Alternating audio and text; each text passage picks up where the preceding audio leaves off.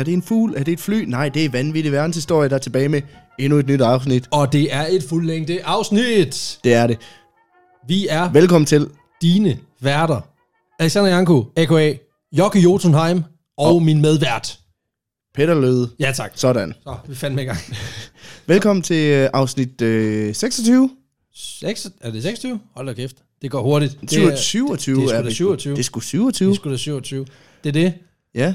Fantastisk. Af, af, af vores lille historiepodcast, vores lille øl Ølpodcast med historier med historier og dårlige jokes. og masser af dårlige jokes. Så øh, hvis ikke I har forladt os endnu, så øh, godt lavet.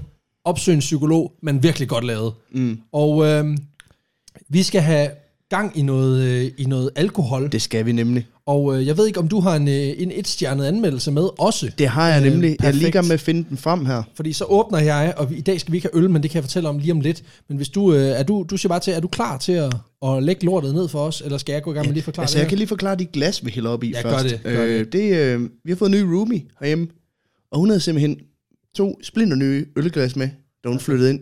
Easy. Og de er, jeg ved ikke, de ligner noget designer noget, de er rigtig flotte. faktisk. Det er sådan en, øh, det er sådan en god gammeldags, øh, det er en øl, et ølkrus. Ja, der står, de er ølkrus. made in England, står der. Så Stærk, stærk sager. mere ølagtigt bliver det da heller ikke. Og i dag skal vi faktisk ikke have øl. Men øhm, Nej. det er sådan, at jeg bliver kontaktet inde på vores Facebook af en ung fyr, der hedder Simon. Og Simon, han er en kæmpe vinder, fordi det, han skriver til mig, det er, kunne I tænke jer at få noget mjød? Og mjød er jo sådan en, øh, det er jo sådan en honningvin, som øh, man har lavet siden fordums tid. Øh, jeg mener, det kan trække sig tilbage til sådan det babylonske rige, fordi at øh, også dengang kunne de godt lide at blive fucked up, så der drak man bare mjød galore.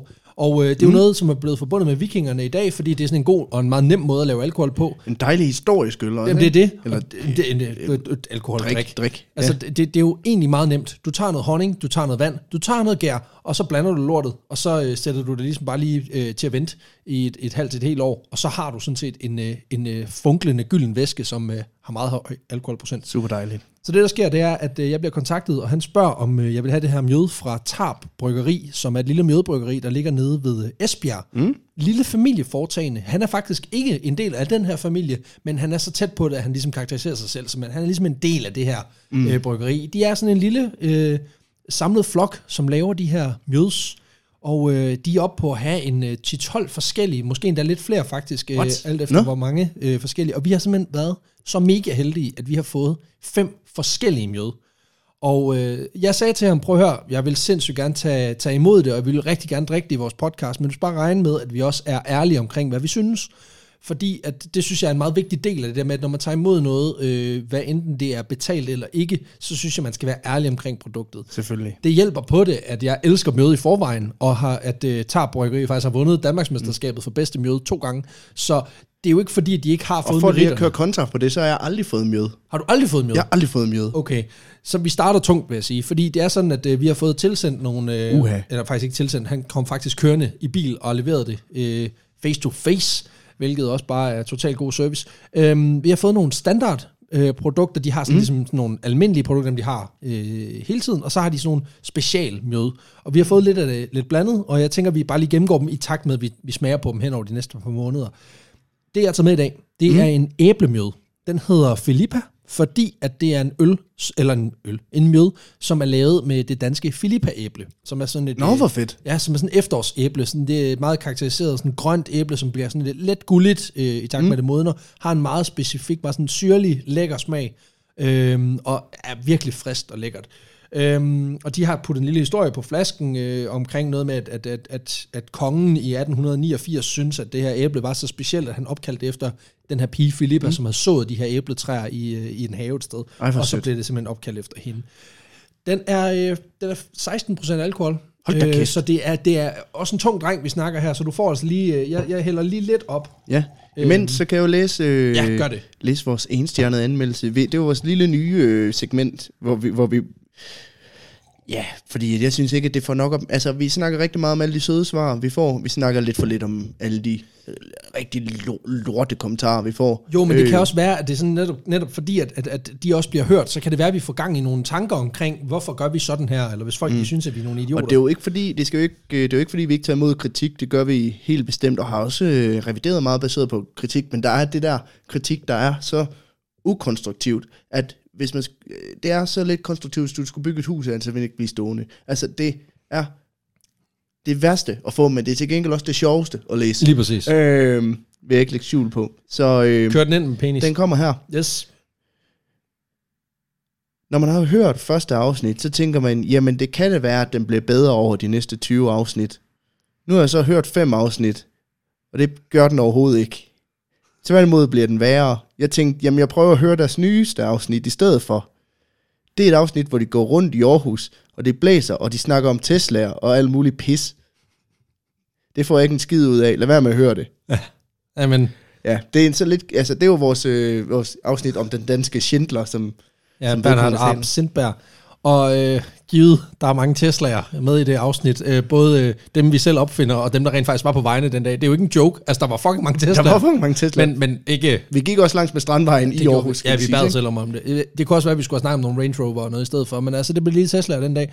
Og, og jeg kan godt forstå, øh, at hvis man, hvis man går direkte fra at høre det første afsnit, hvor vi siger, øh, vi er journalister, og så begynder at snakke om alt muligt crap, øh, og en, og en forlystelsespark, hvor alting gik galt, og lyden bare helvede til, og så går til at høre et afsnit, hvor vi også har fået lidt blandede anmeldelser, kan jeg godt forstå, at man bliver lidt skuffet. Der var faktisk en, der skrev til os den anden dag på Facebook, at nu, fordi nu har vi lavet det her afsnit om uh, armchair treasure hunting, Ja, tak. hvor han så pointerer, jamen hvis man, at det er godt nok ikke helt armchair treasure hunting, men det er en form for treasure hunting, hvis man lyttede til afsnittet, og så faktisk gik ruten sammen med os. Lige præcis. Hvor jeg var sådan, jamen det var også Det lidt det, der var planen. Så det er godt, der er nogen, der har haft noget ud af det. Der er nogen, der har været lidt mere skeptiske, og det, det er også fair, og det, øh, det bliver nok ikke sidste gang, vi bevæger os ud, men Overhovedet ikke. vi tager i hvert fald noget af feedbacken med i bagagen, undtagen det her, fordi det kan vi ikke bruge til noget. Nej, og ved du hvad, det, det er jo ikke fordi, at vi vil udstille nogen, for, fordi de er nogle idioter, for i virkeligheden er, at vi, vi nævner jo ikke nogen navn eller noget af samme grund. Det er bare fordi, at nogle gange så er folk... Fuck dig, Jesper. Ja, stop dig selv. For. Nej, det, det hedder han ikke. Nej, men det er stadig en han. Det er sjovt hver gang, ikke?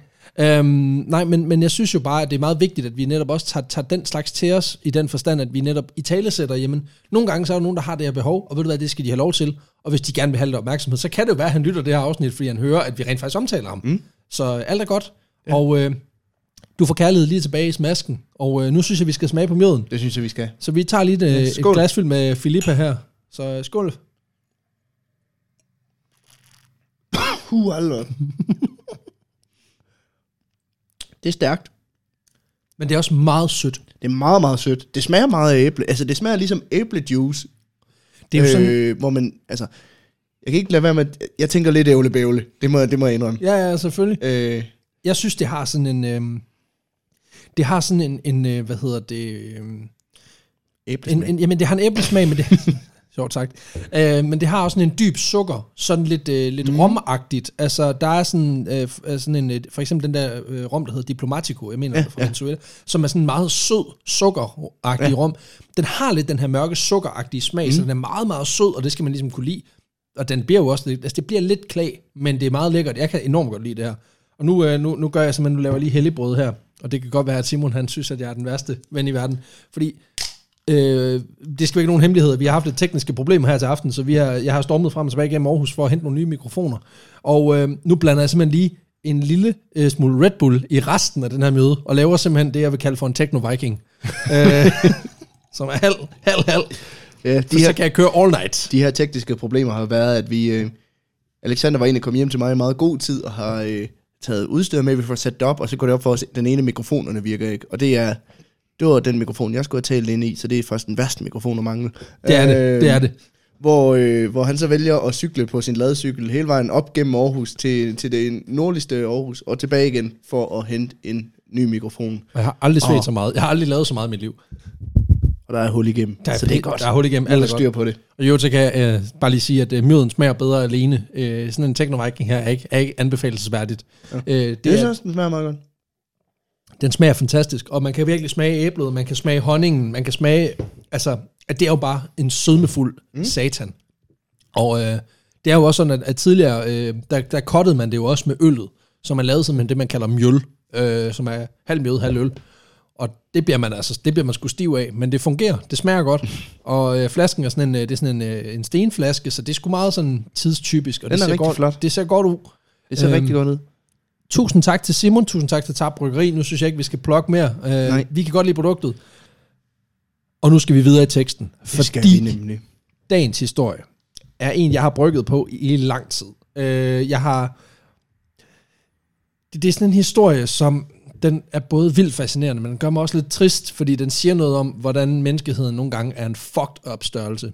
Mm. Fordi det, vi i dag skal snakke om, det er øh, en af de mest vanvittige indslag i nyere medicinsk historie. Vi skal snakke om en behandlingsmetode, som først bliver lovprist og senere bliver kritiseret fra så mange sider, at det i dag på mange måder betragtes som en af de største fejltagelser mm. i medicinens øh, i forvejen ret fucked up og broget historie. Altså, med det, det der er med, medicin, øh, hvad kan man sige, med medicinvidenskaben, har ofte været, at man choose sig lidt frem. Man skulle finde, altså, Man prøvede jo bare hvis, jeg, ting, hvis jeg hiver i den her, hvad sker der så? lige præcis, og så faldt den af. Nå, Og det så- var ikke så godt. Så må vi Det se, om han sig, kan holde skulle- til det. Det kunne han ikke. Nå, Det, det, viste sig, det gør vi ikke igen så. det viste sig, at han skulle bruge den til at forplante sig. Det var ikke så godt. og, man, og den gror ikke ud igen. Der er ikke noget, der hedder en mælkepenis. Nå. Så øh, Det det, lader, det kommer vi, ikke til det lader vi være med. Det lader vi være med. Mælkepik. det er jo ikke min egen joke. Man skal huske at deklarere. Øhm, jeg har tænkt mig at dele øh, indslag, eller indslaget, afsnittet i dag ind i tre faser, mm. hvor vi først snakker lidt om baggrunden for den her behandling, så følger vi i fodsporene på en af de vildeste praktikere Ja. øh, inden for den her behandling, og så slutter vi lige af med at, ligesom lige at tage en dansk vinkel på det her. Mm. Og jeg vil lige sige til både dig, kære lytter, men også til dig, Peter, at det her det bliver ikke en rar omgang, øhm, fordi det er virkelig en historie, som altså, Det, vi er nødt til at kigge på, fordi den er så skør, som den er. Det, vi skal snakke om i dag, det er øh, lobotomi, altså på dansk, det hvide snit. Åh, oh, ja. Ja. Og øh, for at alle lige er med på, hvad det hvide snit er for en størrelse, så er det en, en operation, man laver i hjernen, Mm. hvor man sådan set i reelt set skiller øh, størstedelen eller alle nerveforbindelser imellem hjernens frontallapper, mm. øh, som er det sted, hvis nok i hjernen, hvor de kor- øh, kognitions, øh, altså de, de centre, der ligesom har noget at gøre med vores følelser, Ja. øh, dem afskærer man simpelthen forbindelsen til, til hjernens dybere regioner, for simpelthen at, at prøve at gøre et menneske mindre in touch med sine følelser. Ja. Øhm, og det er en operation, som man kalder for et psykokirurgisk indgreb, og målet er ofte i hvert fald at dæmpe eller helt afhjælpe øh, en patients psykiske problemer. Ja, man brugte det meget typisk i forbindelse med sådan noget alvorlig depression og sådan noget, ikke? Øh, alvorlig depression, sindssyge, øh, folk, der bliver maniske, folk, der har øh, øh, hvad hedder det, vrangforestillinger, folk, mm. der på alle måder har været svært, svært psykisk syge. Og øh, det er også, altså man kan sige, det, man kan sige, målet er ligesom at afhjælpe eller begrænse de her psykiske problemer, og det er jo også, men, men, men det er også den del, der har været meget sådan, hvad kan man sige, omdiskuteret, fordi, altså om, om, om det reelt set var det, man opnåede mm. ved den her operation.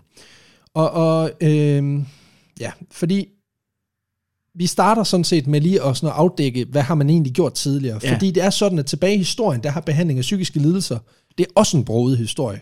Fordi selvom man har kendt på eksempler fra, fra øh, altså tilbage fra, fra gammel tid, helt tilbage fra den 9. århundrede i Mellemøsten, hvor, hvor, hvor man har brugt forskellige behandlingstyper, som for eksempel samtaleterapi, mm.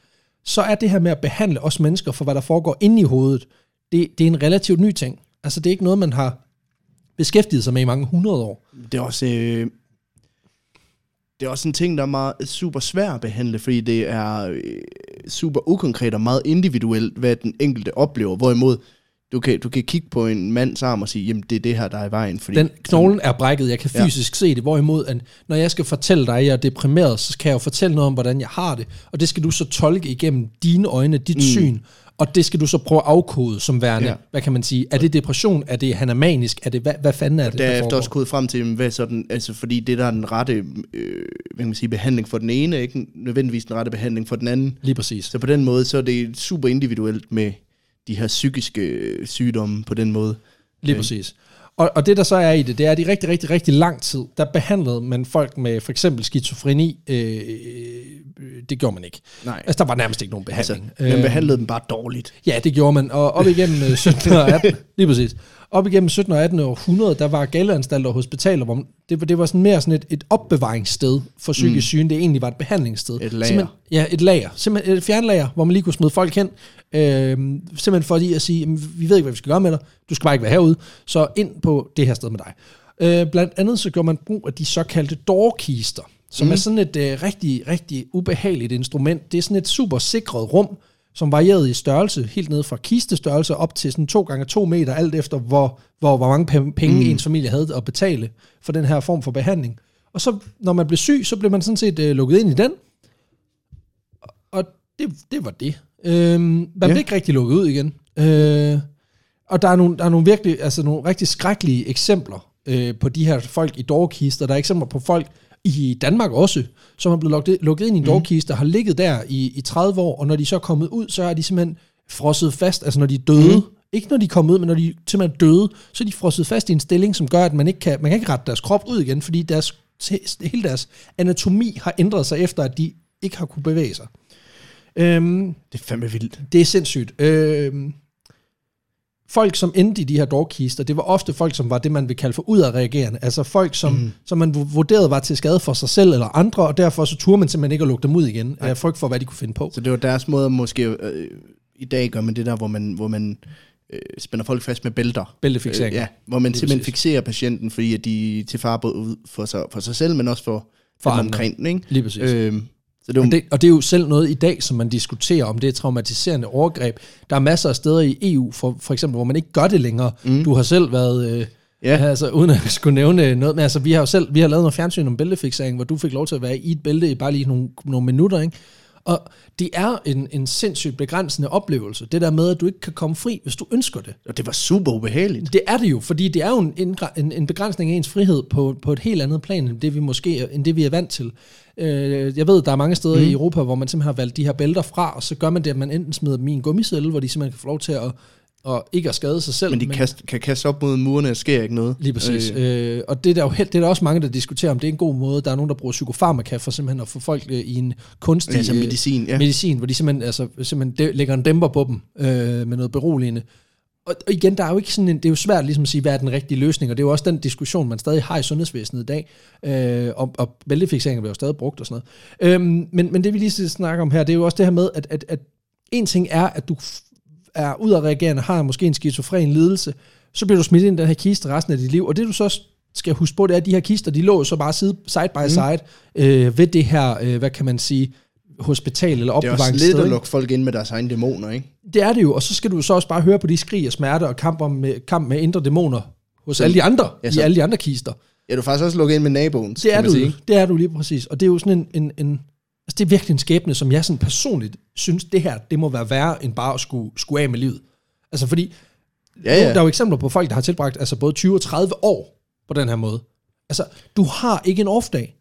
Du er i konstant stress-mode resten af dit liv. Man kan også sige, det, det, altså, det bliver jo kun værre, tænker jeg, altså at, at være lukket inde og isoleret, og samtidig På et det eneste, du hører, er smerte. Ja, og på, man kan sige, på, på et tidspunkt, så giver kroppen jo fysisk efter. Mm. Øh, men, men det gør jo ikke noget ved dit hoved, kan man sige. Så det er jo virkelig en ubehagelig ting.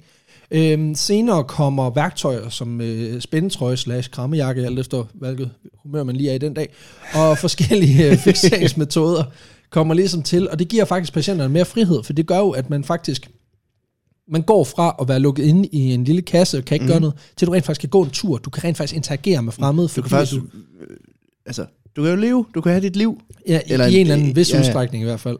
mere end hvis du er i, i en boks. Jamen lige præcis. Og, Men mindre du, men mindre du vil flygte fra slaveriet, så er det rigtig godt. Ja, præcis.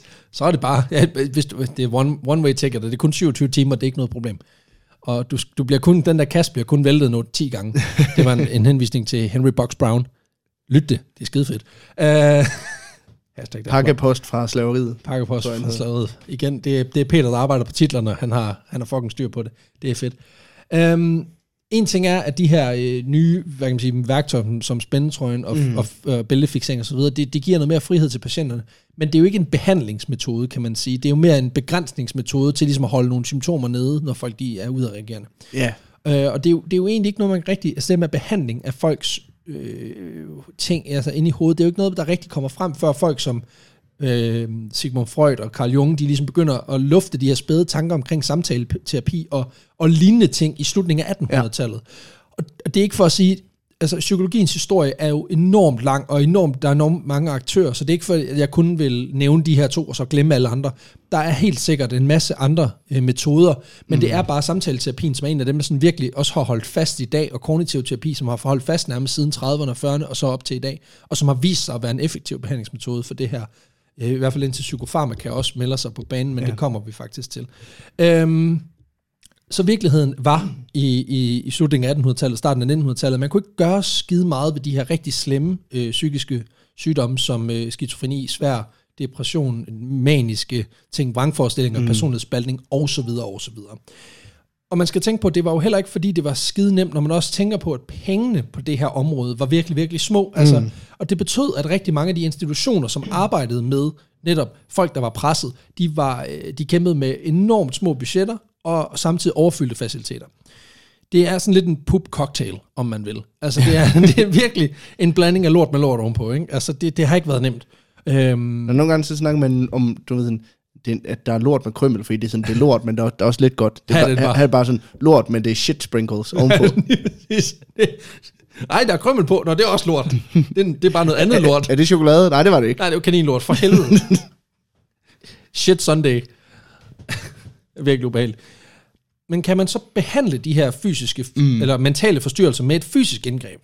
Øhm, det er jo sådan et, spørgsmål, som, som rent faktisk trækker nogle videnskabsfolk i en bestemt retning, og de begynder at tænke og overveje det her i slutningen af 1800-tallet. Så i 1880'erne, der kommer den svejtiske læge Johann Gottlieb Burckhardt ind i billedet. Mm. Øh, Burckhardt, han er uddannet læge og har gennem sin karriere øh, siden 1860 spændt sådan virkelig bredt.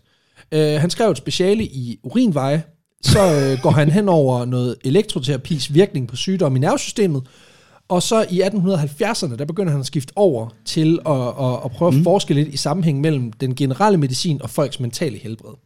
Det er sådan noget med, at han begynder blandt andet at, at lave studier på sammenhængen imellem folks blodtryk, puls og, og, og så de her psykiske lidelser eller mentale udfordringer, folk Psykiske har. velvære simpelthen. Lige præcis. Okay. Ja. Uh, og han begynder for alvor at interessere sig og for elektroterapi for en... Jamen, det var lige sådan en lille, bi, det var lige, lige bistik. Han og det var, det var lige en pitstop. Ja, det var det. Uh, ja, ja, sådan det jo.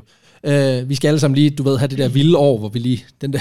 Hvor man skærer ud. Det der som, uh, som det Amish, det der rumspringer, hvor man lige tager en sommer, hvor man lige arbejder på en, en beachbar og ja. drikker sig fuld, og så Han tilbage igen. Det er hans fjumreår, det der. Det er hans fjumreår, det er elektroterapi i, i 1865.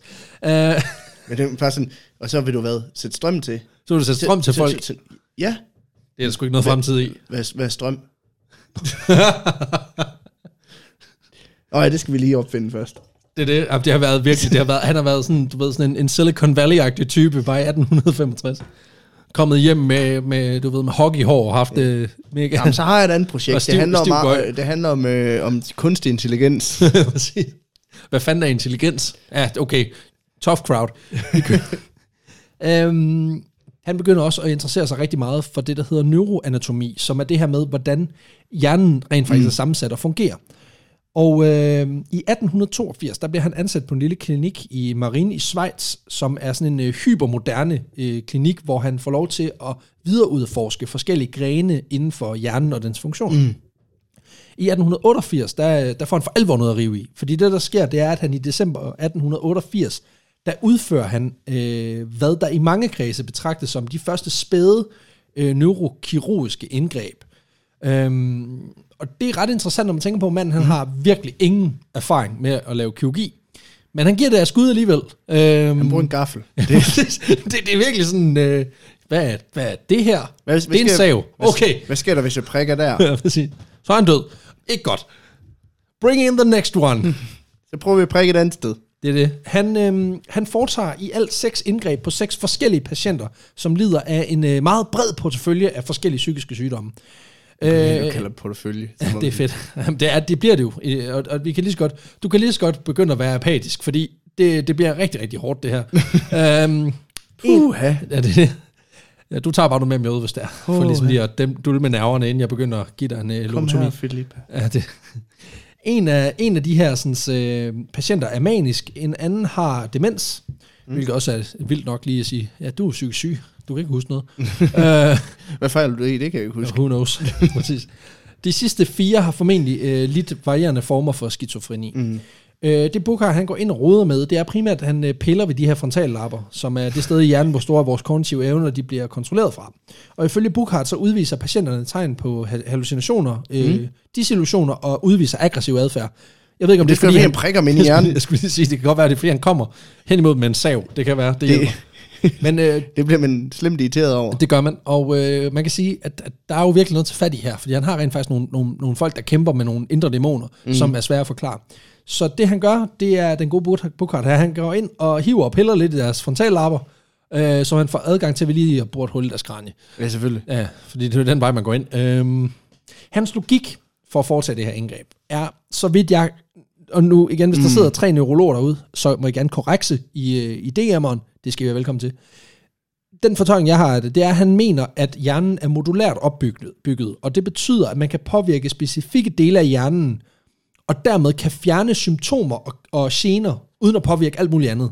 Det vil sige, at han tænker, frontallapper, der sidder det her, så hvis jeg går ind og fucker med dem, så, så, så, så fjerner jeg noget der. Ja. Men det påvirker ikke resten af hjernen. Det er ikke så meget, at der er kredsløb. Det er mere, at Nej. alting er sat, at det er en stikdåse, hvor det alt sammen er sat i forskellige stik. Lige præcis. Og så piller han bare et stik ud, og så kører vi, ikke? Og det her stik, det er sådan noget, øh, noget, noget, altså noget, nogle nervebaner og noget væv. Ja. Øh, lige præcis. Som man så bare øh, river over, hvilket er super fint. Han klipper ledninger over. Lige præcis. Han øh, mener også, at øh, de her psykiske lidelser, de er bundet op på et fysisk element. Så en, en, en psykisk lidelse handler ikke nødvendigvis kun om, at de her signaler, de bliver sendt rundt i hjernen. Der var, at det, det var det, der var et problem. Mm. Nemlig, at der mere var en fysisk syg del inde i hjernen, som man kunne pille ved, og dermed hjælpe med at, med at gøre patientens, øh, altså patientens liv bedre. Mm, ja. Altså, så hvis vi piller ved frontallapperne, så, så, så, så fikser vi det. Ligesom ja. Hvis du har en karbo, øh, karburator i bilen, der ikke fungerer, så, så bytter vi bare den ud, eller i det her tilfælde fjerner den. Ja. Øh, fordi en bil kan jo godt køre uden karburator. jo. Jeg, Øhm, jeg kan godt lide, du, du, det er fedt, du bliver med at bruge udtrykket pille, og så i det billede, jeg får, det er bare en mand, der sidder, den, du ved, det er en klassisk, hvor, hvor man hjernen Har taget bare hele- er, er, helt fremme, man har taget hjerneskallen af, og så, Så står han sådan, for, sådan og prikker Ja, til frontallappen, måske lige laver det der, kilder den lige lidt. ja. Og Det bare det, at det værste er, at det var cirka det samme billede, jeg havde, da jeg læste på det her. øh, nå, det var, det var cirka den samme forestilling, han Cirka. havde også, tror jeg. ja. De her seks øh, indgreb, de, de, går, de går sgu ikke lige som, som vores lægekammerat her, han havde håbet på. Fordi Nå. en af patienterne... Og det er kaflen, der gjorde Ja, det, det. Han skulle, han skulle ikke have, have, have gået direkte fra forretten og så over og, og pille, og så, og så hovedret. Um, en af patienterne dør efter fem dage efter et, øh, et epileptisk anfald. Nå. En får det lidt bedre, men ender med at begå selvmord. Um, så man kan agitere for, at det ikke Så han fik det bedre, og så fik han det virkelig skidt. virkelig skidt. Um, så er der to, der ikke får nogen øh, effekter af det. Og så er der to, som ifølge observationer bliver øh, øh, quote on quote mere stille. Så vi har... Øh, Så, så, ja, så det er ikke så meget, deres lidelse går væk. De, tiger, de holder bag med at brokke sig. præcis. uh, og, og det lader, det er sådan en ret stor del af den her historie. Um, så vi har, øh, vi har altså øh, to dødsfald ud af seks. Vi har øh, to uden mærkbar forskel, og så har vi to, der har fået en eller anden form for effekt. Og det er lidt op til fortolkning, om den er bedre. Ja, og, og man kan så også sige, at det handler måske om, at de har mistet nogle af deres kognitive færdigheder. Mm. Ja. Øhm, men man kan så vende når man sige, at når man er vant til, at folk de skriger og er pisse aggressive, så øh, er det jo meget fint, når folk de lige pludselig bruger 12-15 timer om dagen på at kigge ind i en væg, og Ja. ikke siger så meget. Så det er faktisk meget fedt med noget ro. Præcis, og det er jo, hvad kan man sige, der kan jeg godt forstå, hvorfor man kan tage den, lave den kobling og sige, det er en forbedring. Øhm, de her tal, de imponerer faktisk. Ja, I det mindste larmer han ikke. Det er jo det. De her tal, de imponerer øh, rundt omkring i verden, mm. fordi de viser, at man rent faktisk skulle gøre et eller andet ved at ændre, altså et eller andet for at ændre de her øh, psykisk belastede mennesker, øhm, som måske, i, altså i hvert fald i størstedelen af tilfælde, var allerede var afskrevne. Altså det var sådan ligesom at få en terminal Ja, det er nogen, øh, på, diagnose. ikke? Jamen, du kan jo ikke gøre noget. Så du kan bare have det helvede til, ikke? Så over de kommende årtier, der begynder den her neurokirurgi at sprede sig og udvikle sig rundt omkring i verden, hjulpet øh, godt på vej af lignende eksperimenter. Blandt andet så foretager to videnskabsfolk, en fyr, der hedder John Fulton, og en anden, der hedder C.F. Jacobson, i 1930'erne, de laver nogle eksperimenter på nogle aber, som viser, at man, øh, at hvis man skærer nerve, nervebanerne mm. over på frontallapperne, så bliver aberne simpelthen bare lige mere rolige. Nå. Så øh, det var skide godt. Øhm, og Og det er faktisk... de med kaste faces. Det, så Det er også et problem, vi har med de psykisk syge, så det... det er en til en overførbart. Øhm, og og det, det gør faktisk, at deres arbejde med de her aber, det inspirerer den portugisiske neurolog Antonia Egas Moniz til i 1935 at lave en række forsøg på i alt 20 patienter, mm. hvor man simpelthen fjerner øh, såkaldte hvide fibre i frontallappen for at afhjælpe deres øh, skizofreni, angst og depression. Øh, Moni han mener, øh, igen det er min tolkning af det, og det kan godt være, at jeg tager helt fejl, men det tror jeg, altså jeg har virkelig brugt noget tid på sådan at prøve at forstå, hvad det er, de egentlig mm. mener. Han mener, at de her psykiske lidelser, de skyldes nogle unormale neurale forbindelser i hjernen. Altså, altså der er simpelthen noget, noget der, der er noget, simpelthen nogen, der er, hard, der er wired forkert. Der er simpelthen en løs forbindelse. Ja, eller for, en For- forkert forbindelse. Mm. Og det han så gør, det er, at i stedet for ligesom at, at, at, at skifte to stik ud, så, så river han bare over.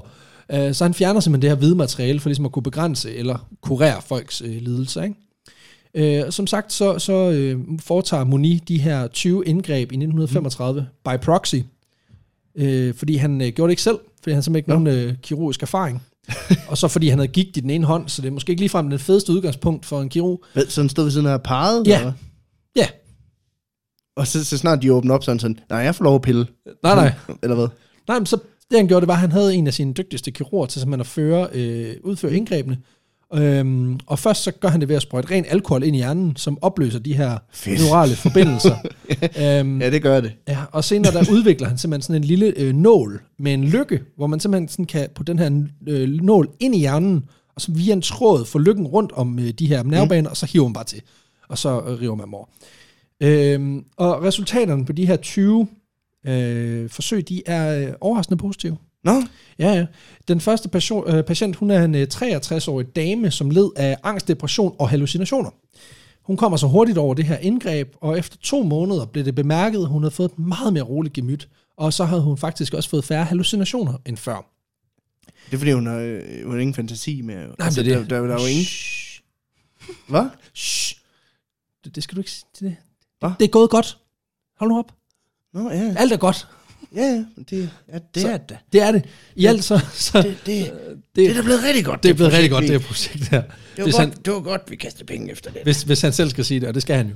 Øhm, I alt der noterer Moni simpelthen syv forbedringer, seks uændrede tilstande, og så syv, som øh, han simpelthen noterer, som er blevet kureret for deres lidelser Hold da kæft. via den her behandling. Så det er jo på papiret. Det det var sgu da flot. det er great success. Øhm, med hans egen ord, der er der tale om en sikker, simpel og effektiv behandling inden for meget bestemte psykiske lidelser. Han navngiver i sit begreb øh, leukotomi, og han bliver faktisk hædret med en Nobels øh, pris i medicin 1949 for hans arbejde med at udvikle den her behandling. Fedt. Ja.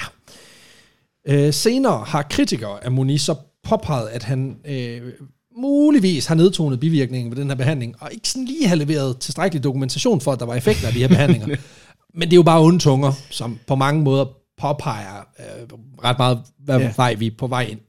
Øhm, fordi Haters. Ja, lige præcis. Nu, nu, fordi nu, nu skal vi sådan snakke om, om, nu kommer vi ind i the good shit her, fordi nu skal vi ind og snakke om manden, som, øh, om det, ja, ah, men det, det, bliver, det, bliver, det bliver vildt nu. Fordi nu skal vi snakke om manden, der tog den her sådan øh, rimelig, øh, igen, godstegn, uskyldige behandlingsform, som måske kan anses som et sådan desperat mm. forsøg på at imødekomme og finde en løsning på nogle sygdomme, som man ikke havde en fjerneste idé om, hvordan man kom til livs.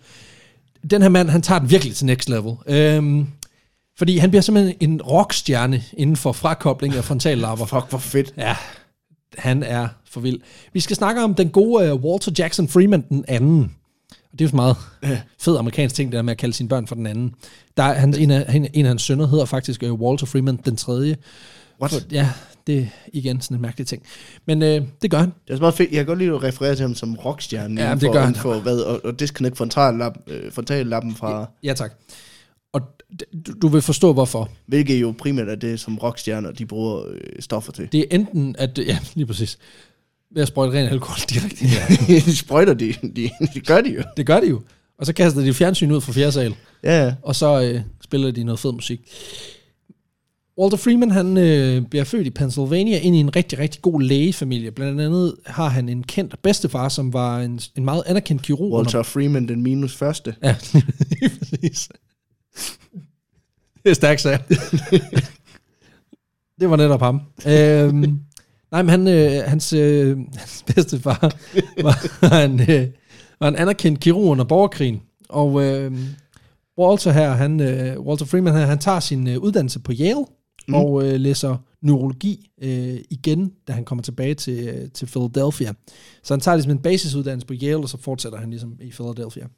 Han forsøger på et tidspunkt at komme til at arbejde for, øh, øh, for og sammen med øh, William Spiller, som er en anerkendt neurolog mm. på det her tidspunkt, men det lykkedes ham faktisk ikke at få den her eftertragtede plads. Så i 1924, der flytter han til Washington D.C. for at praktisere som neurolog. Og han får arbejde på det psykiatriske hospital, øh, St. Elizabeth, St. Elizabeth's øh, Hospital, hvor han arbejder med de her øh, psykisk syge. Mm. Og, og, og i det her arbejde får han mere og mere interesse for netop at prøve at uddanne sig i at forstå hjernen, og hvordan man ligesom kunne hjælpe alle de her stakkels mennesker. Ja, selvfølgelig. Altså, han, han, Det er også det, men det, det kommer jo til at lyde super groft og super, super ondt. og super bam, men man skal huske, at de, de, langt de fleste er udført af læger, der rent faktisk har haft deres bedste interesser in mente, ikke? Det er, jo, det er jo typisk det, der sker. Ikke? Altså, og det er jo også derfor, det er super nemt at sidde her 50-60 år efter og sige i øvrigt, hvorfor var de så gale. Virkeligheden er, at, at jeg tror ikke, de her mennesker har set det som en, en ond handling. De har forsøgt at hjælpe. Og så Problemet man, er bare... Og så har man set en forandring og tænkt, det, det er bedre end det andet. Lige præcis. Men... Ja, ja. Igen, Etik shit om- sprinkles, ikke? Shit Øh, sprinkles. I det, ja, vi kan stadigvæk snakke om moral, og det kommer vi også til. Øhm, fordi allerede fra begyndelsen af sin karriere, der viser han, at han har sådan lidt en underlig slagside. Mm. Øhm, på et tidspunkt, der skal han hjælpe en ung mand, som har fået en metalring rundt om pikken. Og, øh, ja, super weird. Og der er ikke nogen, der ved hvorfor, øh, og hvordan, og hvorledes. og så tænkte jeg, det, jeg skal ind og rode i hans hjerne. Nej, nej fordi han, han, det er slet ikke hjernen, vi er ude i her endnu. Fordi efter at det have kommer an på, her, hvem du spørger. Ja, det er rigtigt. Øh, Det er sjovt sagt. Hashtag feminism. um, for efter at have fjernet det den bliver her... en ting om pikken. Det, det er det. Efter at have fjernet den her metalring, så beder manden om at få ringen udleveret. Men Freeman fortæller ham, at den her ring, den skal undersøges nærmere. Øhm, det han så i stedet for gør, det er, at han får den her ring indgraveret med sine egne initialer. Og så bærer han den i en halskæde øh, om halsen og i det er årene en efter. fucking god historie nede på baren, ikke? Det er det. Øh, det er bare for at sige, jeg ved ikke, hvad der er med ham, men der er et eller andet.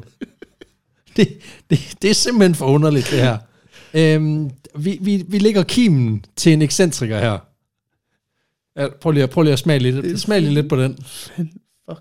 Få en, øh, en penisring som halskæde ornament. Det er lækkert, Jeg skriver, at han skal undersøges. Hvorfor?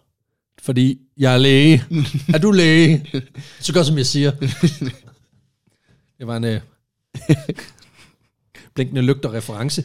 Øhm, det er også sådan, at i hans tid på St. Elizabeth her, der bliver han, øh, der bliver han øh, blandt, altså kendt blandt de andre læger for at være sådan lidt mere øh, ukontroversiel i sine behandlinger af patienterne.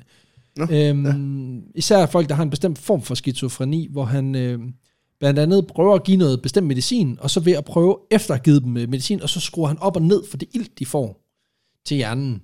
Nå, For simpelthen at se, hvad, hvad, hvad sker der her? men det var egentlig også meget sundt, er det ikke det? Øh, nej. Nå, Har du set Deadpool? Øh, det er ikke så godt. og det er ikke så godt. Hjernen kan rigtig godt lide ilt. Øh, Nå, for fanden. den, den er ikke så glad for for meget af det, men den er endnu mindre glad for for lidt af det. Så det han gør, det er, at han giver dem noget medicin, og så bagefter så skruer han op og ned for hvor meget, øh, altså de kan trække vejret. Og den her eksperiment, de her eksperimenter bliver kritiseret, øh, fordi man vurderer, at det kan give hjerneskader, øh, hvis man ikke gjorde det ordentligt. Men øh, Freeman han kører på og dokumenterer sine fremskridt og effekterne af det her arbejde. Mm. Jeg tror, han har haft sådan en eller anden form for logik, der hedder, jamen de er jo totalt skadet i hjernen i forvejen, så altså, Så, jamen, det er jo, why not? Øh, det er jo bare, det er jo for the greater det er good. håndværkertilbud, når jeg får det, så det kan umuligt blive værre. Det er det. I 1935, der rykker han videre til George Washington Hospital, hvor han øh, får sig en ny kollega, der hedder James Watts.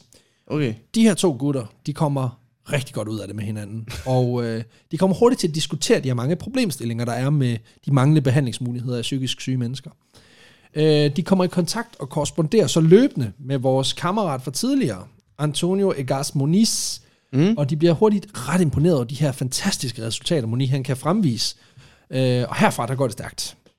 Og det er ret fedt, fordi øh, det er sådan, at de, de her to, øh, Watts og, øh, og Freeman her, de idoliserer simpelthen øh, Moni og hans resultater, og bliver stærke ambassadører for simpelthen at, at lave den her øh, leukotomibehandling, som, øh, som de allerede i 1936 får sat i prøveforløb Uh, i, på, ja. på George Washington Hospital. De modificerer dog lige en lille smule på proceduren, øh, så man ikke bare ødelægger ting mellem frontallapperne, men, men, men altså, man ikke bare sådan begynder at pille lidt i det, og så mm. ud igen. Men her, der, der flår man simpelthen trådene mellem frontallapperne og talamussen øh, over. Og talamussen, det er så en del af storhjernens mm. indre kernesamling. Ja. Så, så i stedet for, at man ligesom bare river øh, frontallapperne øh, over, så skærer man simpelthen nervebaner over mellem frontallapperne, og så dybt ind i hjernens centre. Øhm, og dens funktion, Okay, ja. ja. Dens funktion, altså talamussens funktion, er så vidt jeg kan forstå, så er det, at den identificerer signaler fra andre steder i hjernen, og den modtager blandt andet en masse Mm. information fra frontallapperne omkring vores følelser, hukommelse, øh, indlæring og sprogforståelse osv. Øhm, og Freemans rationale er, så vidt jeg igen forstår her, at, at, øhm, at, at han mener, at et problem med psykisk syge, det er, at de simpelthen har en overflod af følelser.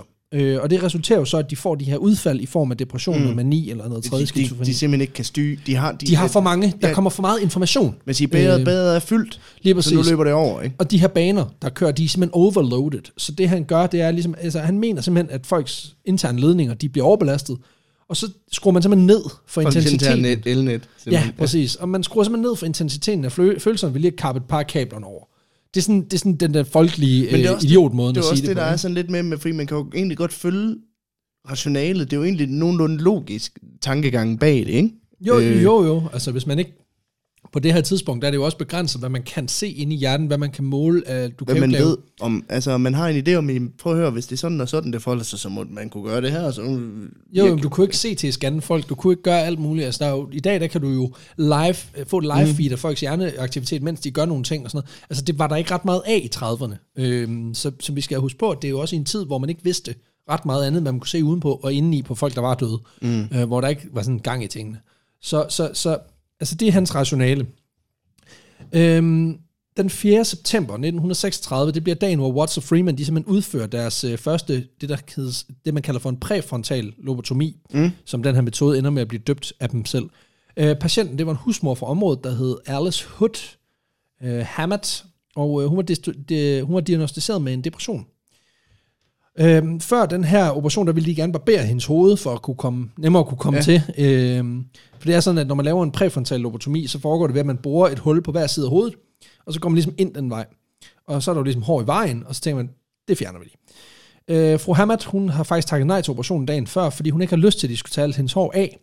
Men øh, så havde Freeman lovet hende, at øh, de skulle nok lade håret være. så, øh, Okay. så, ja. så hun endelig er på skal også nok lade være med at tage din pækring. Det, øh, det det. Vi ved, at han er rigtig god til at komme med nogle løfter, han ikke kan holde. Fordi øh, da hun så endelig ligger på bordet og er under narkose, er i hvert fald slået ud, mm. øhm, så tager jeg sgu lige håret alligevel. det er lidt Øh, ligesom øh, ens ven, der er gået under, ikke? Så... ja, præcis. Ja, man vågner op og har fået knorhår, og der står pæk i panden. Og har fået en lobotomi. Har fået en lobotomi. Um, men det lød så ikke til at være noget problem, fordi cirka en time efter operationen, så, øh, hvor de her to kirurger havde boret mm. et øh, 3 cm øh, bredt hul på hver side af hendes kranie, og så lige pillet i nogle neurale baner og hævet lidt øh, hvidt væv over, så vågnede hun glad op, og var overhovedet ikke bekymret for, at hun havde mistet håret. Nå, det var godt. Ja, det var ikke ligesom nummer et på listen. Jeg tror faktisk, at den der liste over ting, hun var bekymret for, den var sådan rimelig wiped øh, på det her tidspunkt. Ja, øhm, ja. Det, det skal lige nævnes, at det var James Watts, som fører kniven her. For det lader, igen, det lader til at være sådan en tendens i historien, at dem, der gerne vil udføre det her, det er ikke dem, de der får lov til de, at... de, de tør ikke. Jo, de tør godt, men de får ikke lov. øh, fordi det er sådan, at, øh, at øh, Freeman, han dikterer Det er ligesom, som om, der er en eller anden, der har været inde og sige, det skal du ikke. det, det, du, du, det er jo det er et sygt forslag. Det, det. Men hvis du kan få en mere med på det, Ja, så- som vil gøre det for dig. Så er det dig. Så tager vi den. um, det bliver Freeman, der står ved siden af at diktere proceduren og hastigheden. Primært simpelthen, fordi han har mistet sin egen licens til at operere, fordi han lige var kommet til at slå en patient ihjel under en anden operation. Nej. Jo, um, det sker. Uh, ja, Shit ja, happens. ja, og det, det er desværre ikke sidste gang. Men det kommer vi ind i lidt. Um, over de næste fem dage, der observerer de så hende her Alice Hood Hammett, og øh, hun begynder godt nok at vise nogle tegn på nogle sproglige udfordringer. Bliver en lille smule desorienteret lidt andre ting. Men efter seks dage, der bliver hun sendt hjem, og Freeman erklærer den første operation for en succes. Uh, Fedt, fedt nok. hun har ikke nogen depressioner, så hold nu op. Hun giver ikke udtryk for, at der er noget i vejen. Jamen, hun kan ikke snakke. Nej, lige præcis. Kan du høre, hun brokker sig? Nej vel? Så hold din kæft. Er du læge? um, den her succes, den var jo så stor, den skulle selvfølgelig deles. Så over de kommende uger og måneder, der kontakter Freeman masse journalister for at fortælle om den her nye beta- Ja, behandlingsmetode. det. Det gør han. Uh, showman, the showman he is. Um, Og øh, han fortæller om den her operationsmetode, der kan hjælpe de her triste og tyngede mennesker med at finde ny glæde i livet. Og de hopper sgu på, de her journalister. Der var åbenbart ikke meget at skrive om. Så i en artikel i Washington Evening Star, der bliver metoden udråbt til at være den formentlig bedste kirurgiske innovation i denne generation. Hold op. Ja, det, det er sgu pæne ord. Der er ikke sket så meget af den generation. Nej. Nå. Øhm, Freeman, han bliver Men jeg citeret. kan godt forstå, at de spring- springer på, fordi det er jo, revol- det er jo revolutionerende nok, ikke? Jo, lige Altså, præcis. Det, Før der skreg hun og, og råbte på satan. Mm. Nu sidder hun bare og spiser cornflakes. Altså, mm. she took a chill pill. ja. Øh, det forstår man jo godt. Freeman han bliver citeret for at have sagt, øh, det virker utroligt, at ukontrollerbar sorg kan omsættes til normal resignation, kun ved hjælp af et bord og en kniv. det lyder som en morder, men det lyder som Okay, Dexter. det, er det. det er bare, du går fra simpelthen ukontrollerbar sorg til bare almindelig resignation. Du er bare, du er bare helt opgivende. Du er bare røvlig glad. Du er bare opgivende på den fede måde. Ja, det er et stærkt citat, det synes jeg. Øhm, altså, det er ikke lykkedes mig som journalist i efterhånden 6-7 år at komme og få folk til at sige, levere så godt endnu. Øhm, de kommende to måneder, der foretager de og forbedrer de simpelthen den her teknik øhm, og laver operation på 20 patienter. Og endelig så navngiver de simpelthen deres metode øh, lobotomi i stedet for øh, leukotomi, som var moni-gas Mm, øh, ja. indgreb. Ja. I 1942 der udgiver de sammen det første større studie af resultaterne på det, de har lavet. De har været i gang i seks år, har foretaget over 200 operationer. Okay, Og ifølge deres det er jo okay stort datasæt. det er en stor datasæt. Ifølge deres operationer, der viser de en, 6, en 63% forbedring efter behandling. 23% viser ingen forandring, og kun øh, 14% får det dårligere. E- Eller dør. Så Ja, det er også væsentligt dårligere. det, Men det er en væsentlig forværing af tilstanden, hvis 14% de går hen og dør. Øhm, og igen, det er jo vigtigt at understrege, at altså, der var jo ikke nogen andre behandlinger af de her Nej. virkelig syge mennesker. Så, så, så det var jo ligesom, Men det er jo det er også det, altså alt fremskridt, altså, eller alt forandring er jo et fremskridt på en eller anden det måde. bliver i hvert fald Altså, tolket sådan. Øh, og det er også derfor, at, at tallene på en eller anden måde indikerer, at det er positivt, for man kan sige, om de her 63% forbedringer, Mm. om det i Watts, i Watts og Freemans optik, det er jo, at de bliver mere apatiske. Ja. Altså, og de er ikke i stand til at mærke deres følelser, så udefra ser de jo mere rolige ud, men det siger jo ikke noget om, om de har fået det bedre. Nej, nej. Så det er jo det der med, altså det er jo deres egne observationer, og det er folk, der har, dem der har observeret, er også dem, der ligesom er fortaler for det her indgreb, fordi de mener, at det ikke revolutionerer øh, behandling af syge mennesker. Så der er noget bias her, der er noget, der, det er sgu ikke god science. Men det er igen det der med, at det der med det psykiske er sådan, sådan noget super fluffy noget, man ikke kan tage og måle på, fordi du kan kun observere, hvordan de, de opfører sig, og det er ikke engang sikkert, at patienten er i stand til sådan helt at sammenligne med, hvordan det var. Altså, Nej, fordi de, de er jo ikke i stand til at, altså hvis de har sproglige udfordringer også, så er de jo heller ikke i stand til at sige ret meget. Øhm, jeg, jeg er ret sikker på, at vores gode ven Harold Camping, han øh, ville ikke sige, at det var god science. Øh, nej, det tror jeg ikke. nej, der er for lidt matematik i Han er det. for lidt matematik. Selvom han er rigtig glad for de 63 procent. Men der står i Bibelen, at... det er det. øh, Lad falde, hvad ikke kan stå. Så kører vi. Giv mig din hjerne. øh, uanset hvad, så bliver den her behandling lovprist i medierne. Øh, fordi folk, der før skreg og havde vrangforestillinger, de bliver pludselig meget dejligt føjelige. Øh, så det her makkerpar, de har, jo- de, de har, de har store ambitioner. mm, Øhm, eller Friedman har, eller Friedman har i hvert fald. Øhm, han har jo ligesom det problem, at han ikke rigtig kan foretage de her præfrontale lobotomier, fordi han ikke må foretage kirurgiske indgreb, fordi han engang kom til at slå ind i ikke? Ja. Øhm, og den ene gang, han angiveligt selv prøvede, der fik han en masse kritik på hospitalet, fordi det er ikke skide godt, så han gav det sgu et forsøg, selvom han fik at vide, det måtte han ikke. Og der fik han altså noget kritik på hospitalet, og fik simpelthen en formaning om, at øh, han var sgu ikke kirurg. Så øh, hvis han ønskede at, at, at, at være kirurg, så må han skulle lige få sig noget, noget, noget uddannelse i det. det, er, det er også meget sjovt, at man ligesom har haft den indstilling til det. Det er det der med sådan, ham der, ham der har slået et andet menneske ihjel ved at operere på den, han får, altså det er ikke sådan, så da han begynder at operere på mennesker igen, han, det er ikke sådan, han bliver straffet. Det er mere bare en løftet pegefinger, sådan, kan du nu huske? Det er ikke sådan, at han bliver fyret. Det er sådan, at han bare, altså... Ja. Jeg tænker også bare, de har sådan, hvordan har de opdaget det? De har åbnet døren, så står han med et bord direkte ind i kraniet på en eller anden sådan et, Det er ikke, hvad det ser ud til. Walter, havde vi ikke aftalt, at du ikke, og jeg understreger, ikke skulle operere folk? Jo, men... Jeg er også bare i gang med, Læg det bord, læg det. jeg er i gang med at renovere lidt. Jeg opfinder. Det er jo ikke, en- det er jo ikke en rigtig operation, det var bare sådan noget... Det er bare en form for dybdegående undersøgelse, så slap dog af. For helvede. Ja, det, det er noget, noget rigtig lort, ikke? men altså, det viser sig åbenbart, at på et hospital, Mm. der er der nogen, der ikke synes, at man kan operere på folks frontallapper ved at bore et hul i deres kranie, uden at have nogen træning. Så, ah, hvad fanden er det for noget? Men det er så her, ja, men det er så her, Freeman, han får en lys idé. Fordi han kommer nemlig til at tænke på den italienske kirurg Amaro Fiamberti. Fiamberti. Fiam, Fiamberti?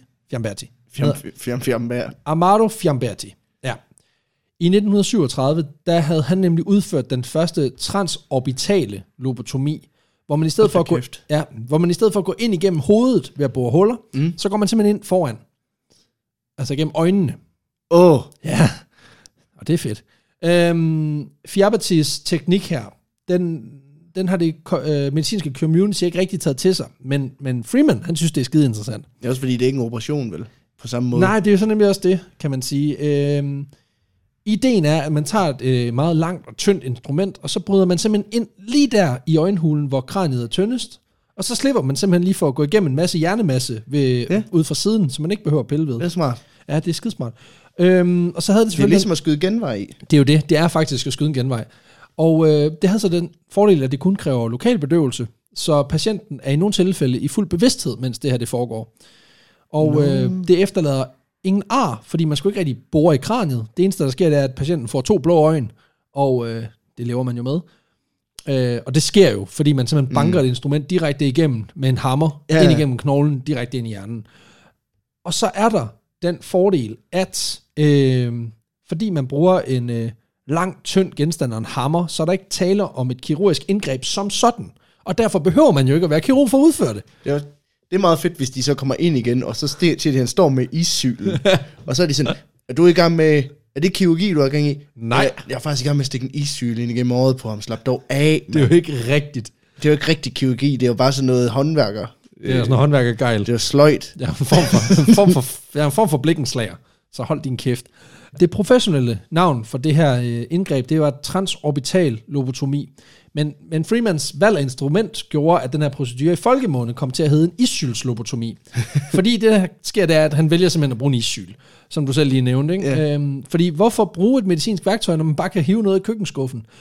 Øh, og og lige igen, vi skal lige anerkende, at vores lytterbase ikke alle sammen er øh, altså over, hvad kan man sige, 30. Så, så lige for lige at forklare, hvad en issyl er, så er det sådan et levn fra dengang, hvor isterninger, det ikke var noget, man købte i supermarkedet. Mm. Dengang, der købte man øh, en stor isblok nede, hos, øh, nede i mejeriet, øh, en mejeributik, og så brugte man simpelthen en issyl, som, øh, Til som, stykker af den. til simpelthen at smadre den her isblok i tyndere stykker. Så der er simpelthen tale om en, øh, et meget langt, tyndt instrument. Det ligner lidt en skruetrækker, men så i stedet for, at der ligesom er et bit ude for enden, så er bare den bare spids. spids. Og så er der et lille håndtag på. Og hvis det så er, er dejligt spidst, så kan man lige bruge en hammer, og så bare lige gennem øjenhulen. Ikke? Øhm, Du kan faktisk godt derhjemme. det kan man jo, og det værste er, det- det kommer vi til. øhm, fordi det er det her, Walter Freeman i Åh, nej. 46 begynder at gøre på folks hjerner. Og det er faktisk sådan, at... Det er ikke sådan en DIY-ting, det her. Nej, det, det, det er virkelig ikke. Men gå ind på YouTube. Øhm, det er sådan, at Amado øh, Fiamberti her, han brugte faktisk selv en issyl fra skuffen, da han eksperimenterede på grebfrugter, inden han øh, prøvede det på mennesker. Fordi vi ved jo Og- alle sammen, Øh, Grebfrugterne, de sagde ingenting de sagde- bagefter. helt stille. Jeg kan godt lide det der med, at vi har tatovører på den ene side, der bruger griseskin til at øve sig, og så har vi så, du ved, øh, kirurger, der bruger grebfrugt, som sådan et, øh, det er det samme som mennesker. Men de Det vil ikke lade ham prøve på... De, de, han, altså, han har siddet og skulle eksperimentere, så de vil ikke lade mig bruge mennesker jo. Så, det er det, så må jeg jo bruge grebfrugt. hvad har jeg derhjemme? Er det en øh, paplemus, jeg ser, det er det. Knap afsted med mig, så kører han bare. Jamen, øhm. han er Øhm. næsten vild, ikke? Den kunne sige fra, men det kan grebfrugten ikke. Især ikke nu, hvor jeg har givet den lobotomi, så nu kører den bare. Øhm, man kan sige, det virker på en eller anden måde ret fucked up, fordi det var faktisk sådan, at du, der fandtes faktisk professionelle værktøjer, der også ville kunne udføre den opgave. Men, men Freeman, han tænker, Don't fix it if it ain't broken. præcis, han har sådan en konservativ tilgang til verden. Øh, det er fantastisk. På det her tidspunkt, der har Watts og Freeman, de har åbnet en klinik i Washington D.C., og øh, det er så også her, Freeman den 17. januar øh, bruger den her teknik på sin første kunde, Uh. en 29-årig øh, kvinde, der hedder Sally Ellen Ayesko. Hun var maniodepressiv og havde haft øh, selvmordstendenser. Og øh, det går åbenbart fint, fordi i den kommende tid, der foretager han flere af de her operationer i deres øh, fælles kontorfaciliteter. Det er sådan, at, at Watts angiveligt havde hørt noget om, at, at Freeman han havde forsøgt sig med mm. den her nye behandling. Men han er ikke helt vild med det, fordi han mener, at den er uhygiejnisk, og der er for meget, der kan gå galt. Hvorfor? Altså, bare fordi han Jamen, bruger sådan lige sylt fra skuffen af. Ja, det er det. De Øhm, lige haters. Det er det. Det er haters. Derfor så beder han også Freeman om ikke at foretage de her indgreb i deres fælles konsultation, hvilket jo er øh, ærligt talt øh, legit nok. Øhm, Det er lidt ligesom, hvis, en- hvis ens, øh, hvis ens roomie tager stoffer. Altså, du må godt tage dem, du skal bare ikke tage det her. det er det. Ja, eller, eller du ved, den der, du bliver ved med at efterlade, du bliver ved med at glemme at trække ud. Gider du godt at fucking mm. trække ud. Og så bare øh, med folks hjerner i stedet for. Ja. Og så i stedet for, at du ikke trækker ud, så stikker du, øh, du ved, øh, køkkenredskaber ind i deres hjerner.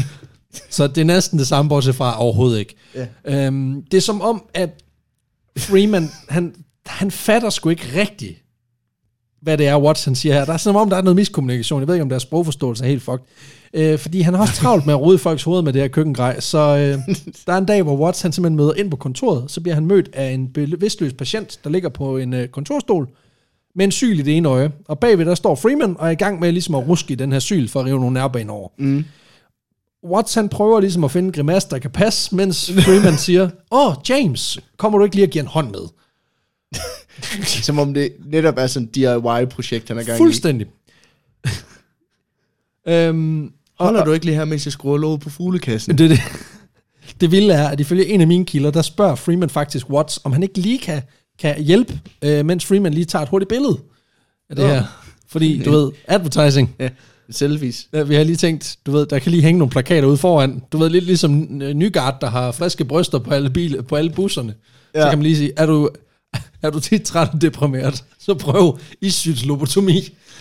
Det, øh, det er det nye hot shit. Øhm, James kan ikke lige hjælpe med at tage Er et dit billede. liv noget møg, så prøv issyl i øje.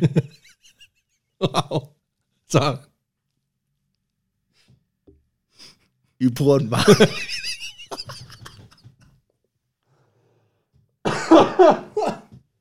du er for meget. Jeg har sagt en masse fucked up shit den sidste time, og det er dig, der er den værste. øhm, det er for meget. James, han kan i hvert fald ikke hjælpe med at tage billeder. Det er slut. Øhm, og efter Freeman han ligesom har fået den her operation overstået, så kommer det ligesom op og skændes. Uha. Ja, for nu, nu går bølgen sgu højt. Det viser sig, at øh, Watts han simpelthen mener, det er pissehammerende uforsvarligt, øh, og det forstår Freeman simpelthen ikke. Fordi han, han forstår simpelthen ikke, at ikke kan se det her store potentiale, der ligger i den her nye operationsform. Fordi hvor den forrige procedure tog lidt over en time at udføre, så kan det her klares på 10 minutter. Mm. Og tænk dog på, hvor mange mennesker vi kunne hjælpe med den her metode. I timen. Vi kunne operere ja. vildt mange mennesker på en dag, hvis vi, hvis vi gjorde det her. Øh, og det bliver simpelthen en afslutning af deres partnerskab. Nå, det vil jeg Øh. simpelthen ikke have. Nej, det kommer ikke til at ske. Uh, Freeman han foreslår faktisk, at de tager den her metode op til overvejelse på uh, George Washington Hospital, men uh, fordi de arbejder stadig begge to, så det er sådan, at de har en konsultation deltid, så har de Ja. noget arbejde på hospitalet. Um, og det, hvorfor... Det, noget- det er noget, noget, de laver på hobbyplan. Jamen, det er det. det øh, Det er lidt ligesom os, der podcaster i vores fritid. Så, så Freeman, han stikker issyl i folks øjne. um, den sætning bliver ikke mindre fucked up, uanset hvor mange gange jeg siger den. han havde forhåbentlig ikke nogen 10'er, bare, øh, der bare sådan, Den tier donation. for hver operation for en 5 kroner. Oh, oh, we'll get there. Um, oh. De arbejder stadigvæk øh, begge to på hospitalet, og man kan jo godt undre sig over, at, at Freeman han stadigvæk får lov til det, men altså, det, det gør han. Det viser sig, at Watts han er stadigvæk meget stor modstander af det her, så han siger mm. simpelthen, øh, at, at han, han er simpelthen imod, at de, de bruger den her form, og de ender med ikke at tage den ind. Øh, Freeman han finder i første omgang en ny forretningspartner, men på sigt så beslutter han sig simpelthen for at, at gå solo, og han beslutter sig for at tage det her fucking show on the road. Yay. Yes. Han skal på tur. Han skal simpelthen på tur med sit, øh, med sit isylobotomi-show. altså nu har jeg også set øh, Aarhus øh, Universitets kemishow flere steder i landet. Og det vil sige, det er noget mere underholdende, men, øh, Mm. Men jeg tror, jeg kan også godt se, øh, jeg kan også se publikumsappellen i det her projekt. Oplever du øh, Stop. store, store forhindringer på din vej, så kan jeg fikse det med lidt køkkengrej. Kommer jeg med en isyl til dig. Der er lige en tagline på den. Øhm, det viser sig også, at hans timing er perfekt, fordi som vi snakkede om helt i starten, så er det jo sådan, at, at på det her tidspunkt, der tegner der sig lidt samme billede overalt i USA. De, psykiske, ja, de psykiatriske hospitaler kæmper med lav bemanding, alt for mange patienter, og et sindssygt dårligt indeklima, fordi mm. folk de skriger og råber over det hele. så øh, kan vi så få noget ro? Altså, det har været... Jeg tror sgu ikke, øh, jeg tror sgu ikke det er den der årlige... Øh, hvad den hedder? Der er sådan en det er sådan en mus-samtale, Ja. og så er der sådan en, der er sådan en arbejdsklimaundersøgelse. Ja. Den er altså ikke god. Øhm, Ja. Og de, de har prøvet at sige til dem, hvis I ikke tiger stille, vi kommer, og vi finder sylen frem. Nej, men det er jo så det, fordi mange af patienterne, de synes jo også selv, det kunne være rart lige at komme af med deres dæmoner, ikke? Øhm, efterhånden kan man godt diagnostisere folk, men det her, det er jo stadigvæk før psy- psykofarmaka, så behandlingerne er stadig begrænset til isolation, fixering og så måske noget elektrochok. Ja. Øh, og så er der en masse andre eksperimenterende behandlinger, men det er med meget varierende resultater. Øhm, så for ligesom at få folk ned i gear, så ville det jo hjælpe gevaldigt, hvis man bare lige kunne stikke en isyl ind og pille ved deres frontal. og lige rode lidt. Ja. Og Freemans metode skaber i hvert fald på papiret rigtig gode resultater. Han har jo også et datasæt, der er lidt større end de her, øh, end vores portugisiske ven, der havde lavet 20 operationer, mm. Og vores, øh, vores kammerat fra Schweiz, som også havde lavet 20 operationer, eller han havde, ja, han havde lavet 20 i alt. Ja, øhm, ja. Han har altså 200, ikke? så han, der, han, han kan ligesom sige noget mm. Om, at øh, det, det Og kører masser af selfies til bevist, ikke? Det er det. Så Prøv at se, jeg har glade, smilende, de er lidt fraværende, men altså, de, de ser glade ud på billederne. Øhm, over de kommende år, der rejser Freeman USA tyndt, blandt andet under sloganet "Lom- Lobotomy gets them home. ja, fordi, jeg skulle have brugt mit. ja, ah, men det er fucked up. Ja, det skulle det med noget køkkengrej. øhm, han besøger simpelthen øh, psykiatriske hospitaler, galeanstalter og almindelige hospitaler, både for at lave forløsninger om lobotomiens fortræffeligheder, men. Mm. i sandhed også for at banke nogle isyl ind i nogle mennesker her. Øh, der er virkelig nogle kranikasser, der får nogle tæsk her i de kommende år. Øhm, og, og som, jeg, jeg, jeg, jeg, tænker, at vi lige brækker ned, hvad fanden mm. Mm. er det egentlig, der foregår. Ja. Det, der sker, det er helt konkret, så fungerer indgrebet på den her måde. Patienten bliver lagt ned, bliver slået bevidstløs via elektrochok, sådan lidt ligesom en gris, inden man slagter den, så får den lige, får den lige noget stød, så den lige ikke er bevidstet. Bagefter så tager øh, Freeman de her, den her syl, indsætter den i en ene øjenhule, så banker han den 5 cm ind i frontallappen, mm. så drejer han til begge sider, jeg mener det er 35 grader til hver side, trækker den ud, øhm, og så, øh, så banker han ind i den anden side, gør det samme, trækker 35 mm. grader på begge sider, maks 10 minutter, og din skizofreni er sådan cirka kureret eller begrænset, måske, who Okay. knows. Du slapper ja. Meget mere af, i hvert fald. Ja. Øhm, næsten. Det er sådan, vi ruller her i forretningen. Og øhm, det smarte er, det her, altså, han er jo en showman. Ja, Altså, han, har, han har penisringen på. Han har, øh, han har, han har styr på, på, hvad det er. Han, Han har er et klar. han har et slogan. Han har måske fået lavet banner. Alt muligt. En, en form for forretning. En, en food truck. øh, så han besøger de her 23 forskellige stater, som han besøger i løbet af de her år. Og lidt ligesom Harry Houdini i vores Tror afsnit tror, om du, han ham. opvarmer på. Hvordan Ja, det, en kan, fluffer. det kommer lige ind, ind. Sådan, det er ikke, han laver bare sådan et mindre, han fjerner bare lige en blindtarm.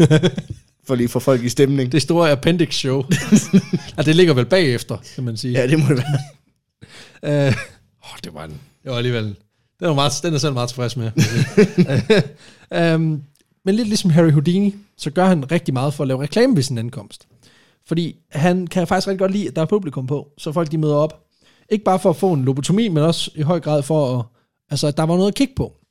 Øh, og James Watt, han, James Watt han er citeret i en af mine kilder for at have i talesat, at Freemans måde at gøre tingene på var meget showagtige. Og at folk de kunne faktisk finde på at tage en date med til nogle af hans forelæsninger, fordi han havde ligesom... Altså, man fik virkelig noget smæk for skilling, når man, Ja, ja. når man var inde og se et, et, et, et, har et snakke Walter Freeman show, lige præcis. Så han laver altså en del af de her lobotomier offentligt, og øh, fra tid til anden, der laver han dem på tid, for at vise, at, øh, de faktisk kan laves på under tre minutter. Så det er bare bank, rod, ud, bank, rod, rod. Øhm, nogle gange så laver dem også med to issyle på én gang. Hvor han simpelthen lige kører to, to syle i, og så kommer der lige en, øh, en dame på hver side, lige banker. And og så, now for my final act. Ja, præcis. Og altså, der, der, altså igen, det er jo svært at finde ud af, hvad der er reelle fakta i det her, men ja. altså, der, der, er- der er altså også altså, øjenvidenberetninger på, at folk de har stået i kø for at få lov til at lavet den her lobotomi, så de har simpelthen stået og kigget på, at andre fik foretaget det. Og så ventet på at komme op på skafottet, ikke, og få en Det tur. fedeste må have været de shows, var sådan, jeg skal bruge en frivillig. And now, for my next trick, I need two guys from the audience. How are you with hammers? Ikke for hårdt. Øhm, det er sådan, at han, øhm, han kører, så kører han nemlig et trick med to issyl på en gang, hvor han simpelthen lige kører begge øjenæbler på en gang. Og øh, det foregår altså, mens at øh, folk de står og kigger, og journalister de tager billeder og stiller spørgsmål. ja, ja. Ja, ja. Øhm, I 1901, 50, der stopper Freeman op midt i en operation for simpelthen at posere for en fotograf, der er på besøg på Cherokee Mental Health Institute i Iowa. Og det resulterer sgu lige, at han får den der syg lidt for dybt ned i patientens hjerne, øh, og det dør hun sgu af. Ej, Yes. ej. Jo. Det var sgu lige en smutter. Øhm, Men for fanden. Ja, sådan er det, når man skal pose. Så må han heller ikke det mere nu, eller hvad? Jo, jo, det Nå, kører nå. videre. Nå, Det er, bare, det, er bare, det er bare endnu en til statistikken. Øhm, ja. Men øhm, lobotomierne er jo selvfølgelig ikke kun for voksne patienter. Nej, det er klart. Nej, nej. Det handler jo om at give mennesker bedre mulighed for at kontrollere mm. deres følelser. Og hvis man har nogle uregerlige unger, så kan man sgu da bare harmonisyle ind i deres øjenæbler. For helvede, Peter. Ej. Kommer der lige lidt opdragelse her. Jeg får også sådan noget... Det er fordi, det billede, jeg får i hovedet, det er sådan, fordi at jeg tænker sådan meget på, du ved, når jeg tænker børn og hospitaler, Ja. så kommer jeg automatisk til at tænke på de der hospitalskloven, der er der, for ligesom at gøre det mere bekvemt for børn. Så jeg har bare ideen om sådan, at han har taget klovne makeup på. Den, den store issylsklovn. Bobo, han har ikke en stor hammer med, han har en stor issyl med. Kommer Bobo med sin store issyl. Stur, stur syl. Nu kommer stor, stor nummer. Skal bruge to frivillige. Den ene holder Laura nede, og den anden, er du god med hammer? Ja, det er... øhm, ja, det er fucked up. Oh, Øhm, den nye et-film. Jamen, det er det. Og, og, og det her med harmonisyl i hjernen på, på, på de her uregerlige unger, det er selvfølgelig ikke noget, man gør derhjemme, fordi det vil jo være sindssygt og bestialsk. Ja, selvfølgelig. Så da man gør det, man lader simpelthen en autodidakt kirurg til at, med køkkeninstrumenter til at gøre det. øhm, I alt, der øh, lobotomiserer, det ved jeg ikke, om det var, men øh, det er det nu. Walter Freeman, han tager simpelthen øh, 19 mennesker under, under 18 år. De bliver udsat for det hvide snit Uh, under hans køndige behandling, hvor den yngste angiveligt var et fireårigt barn. Ja, wow. det er, Det er, ikke, det, det er bare ikke, det er ikke sjovt. Nej, det er fucked up. Øhm, det har jeg ikke nogen joke på. det, det er for sindssygt. Øhm, og, og der var mange grunde til at få lavet sig sådan en lobotomi her, fordi langt, langt de fleste, de led af sådan en diagnostiserbar psykisk sygdom, mm. men der er også eksempler på, at folk har, altså som Freeman har lavet de her indgreb på, som simpelthen bare har lidt af migræne eller kronisk hovedpine. Han simpelthen bare har sagt, ja, ved du hvad, jeg har den.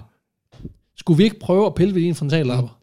Fordi det der ondt i hovedet, det sidder. Kan du mærke det lige der? Mm. Lige der ved øjenbrynene. Ja, det er fordi, det er, front, det er frontallapperne, der er Det, det, den tømmermænd, siger du. Det, Det kan vi ordne med et snuptag. ja.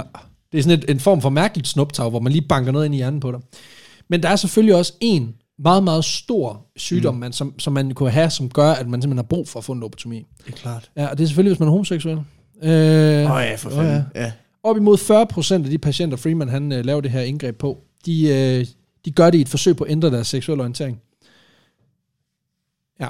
Ja. Altså, og det er jo op igennem. Det er jo op igennem, og det her det er altså i perioden 46 til 67. Øhm, I løbet af den her 21-årige periode, der Det er foretager også han... sådan lidt at få, en, en, altså, få stukket en isyl ind i hjernen for at kurere din egen homoseksualitet af en mand, er en anden mands pikring rundt om halsen. Altså, Der er noget... Der, der, der, der er nogle ting, han ikke siger højt, lige når det er, når det er homoseksuelle patienter. Ja. ja.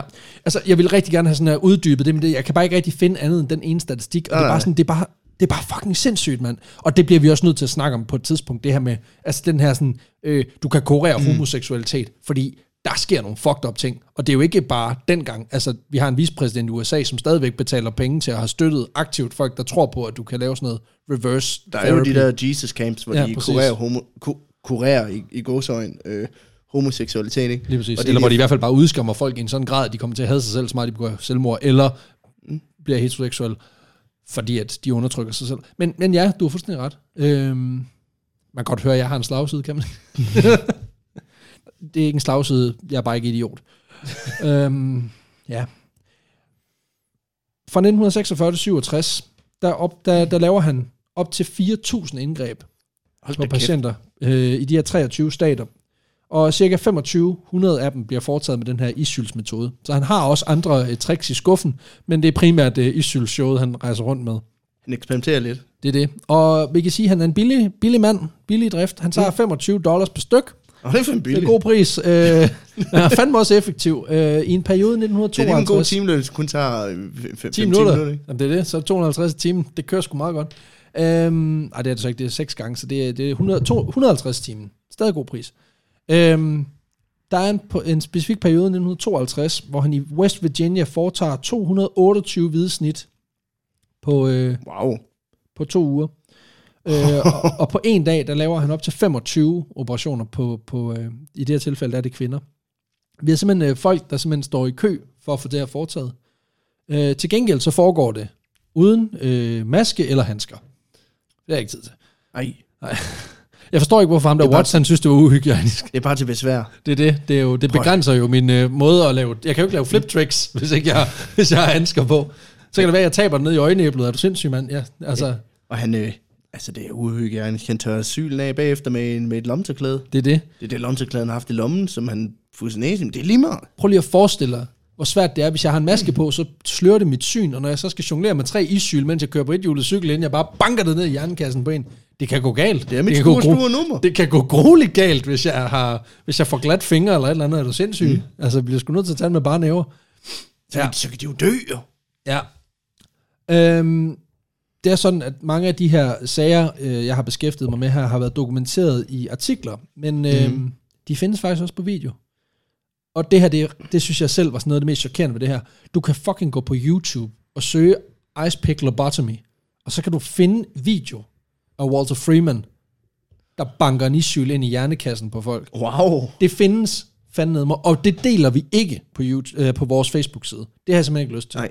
Det bliver vi sgu nødt til lige at holde, øh, holde frit, fordi Men man kan gå ind og søge på det, Folk- hvis man, vil, hvis Præcis. man har lyst til at se det. hvis man hader sig selv. Lidt ligesom vores gode ven Elmer, Elmer McCurdy. Øh, og det fik du klaret ret rigtig fint, da vi lavede opslaget. øhm, og nu har jeg jo snakket længere, og det har vi begge to om, at det her det er jo sindssygt. Og det er det måske også, men igen, vi skal huske på, at, at, at der er faktisk også nogen, som får det bedre. Mm. Øh, hans første patient, Sally Ayasko her, hun, øh, hendes datter beskriver moren som selvmordstruet før indgrebet. Ja. Øh, og hun fik det faktisk, ifølge datteren i hvert fald, meget bedre, meget bedre tilpas og meget mere afslappet bagefter.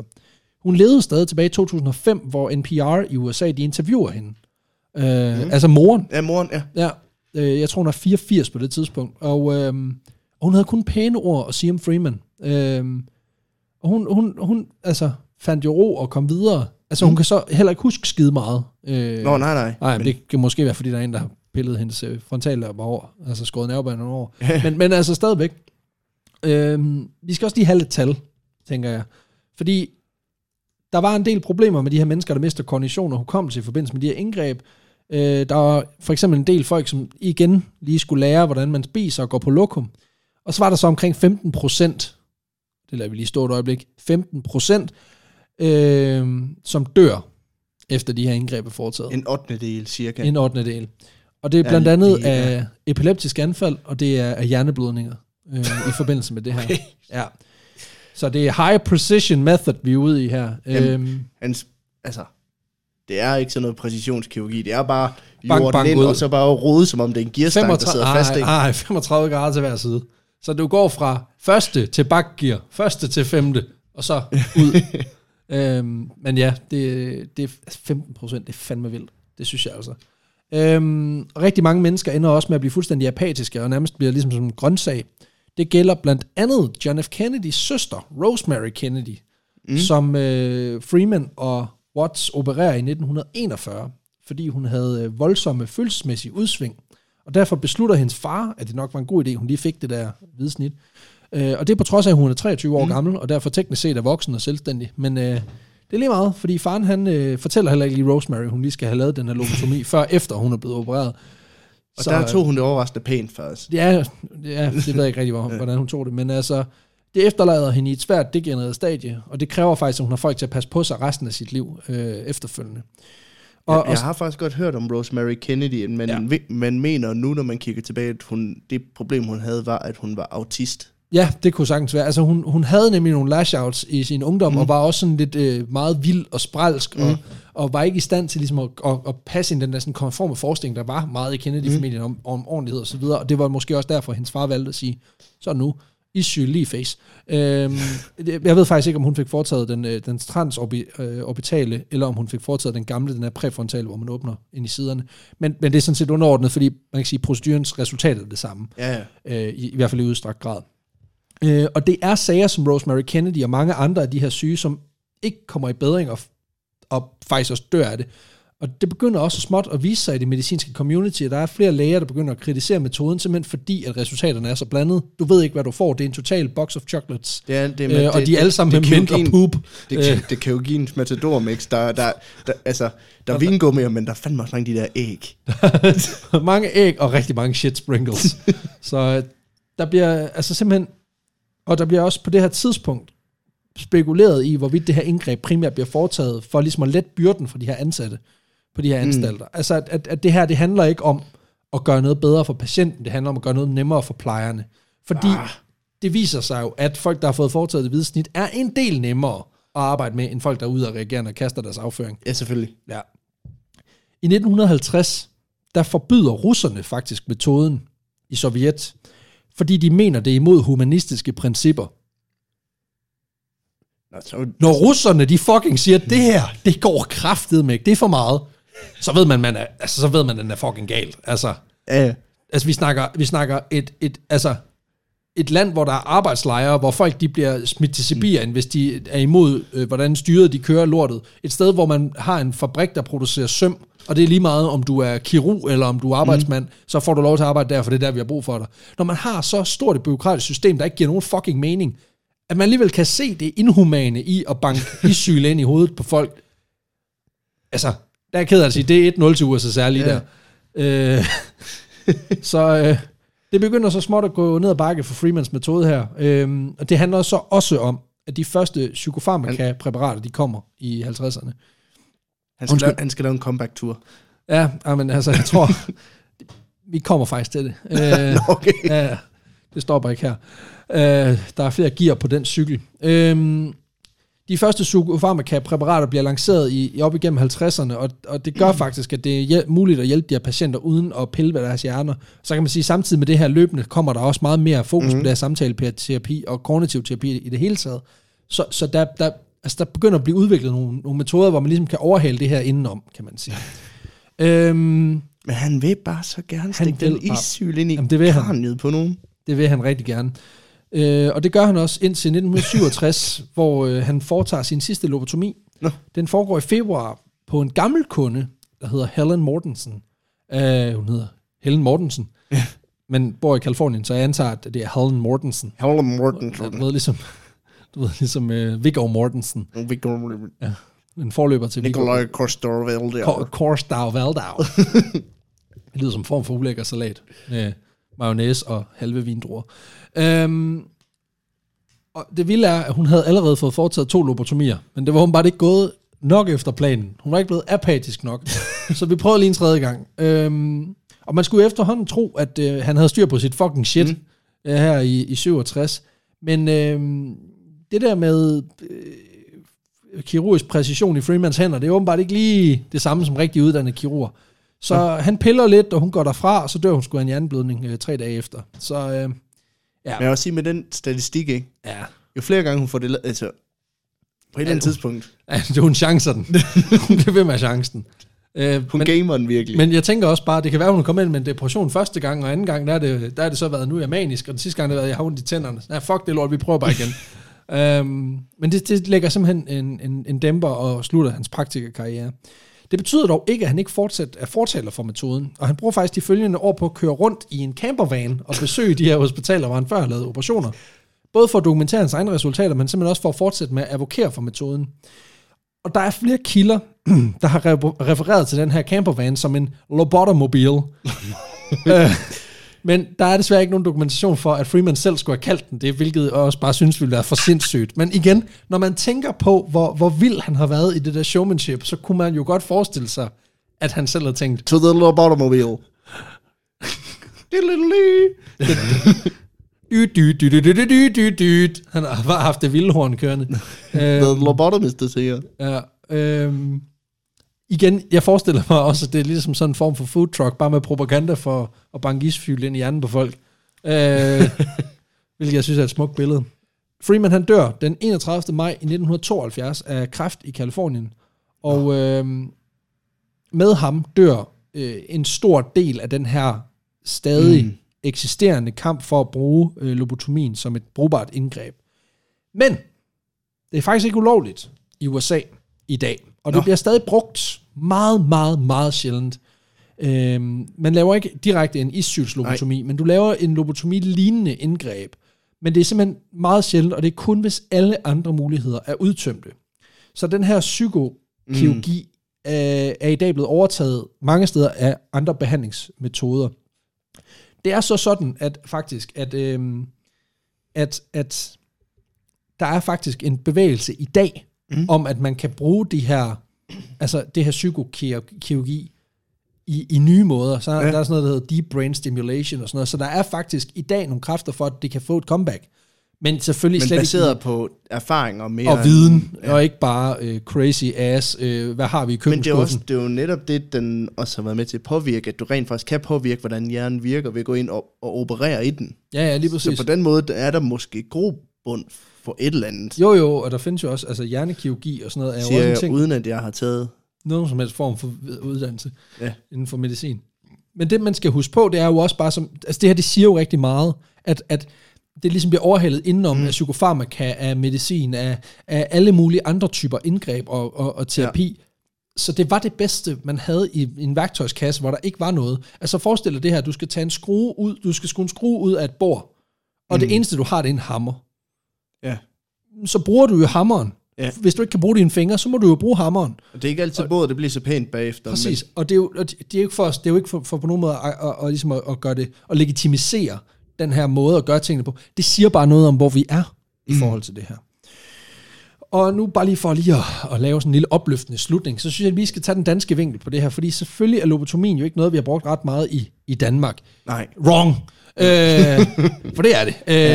Øh, faktisk så, så øh, var de skandinaviske lande, de var højdespringere i antallet af lobotomier per indbygger.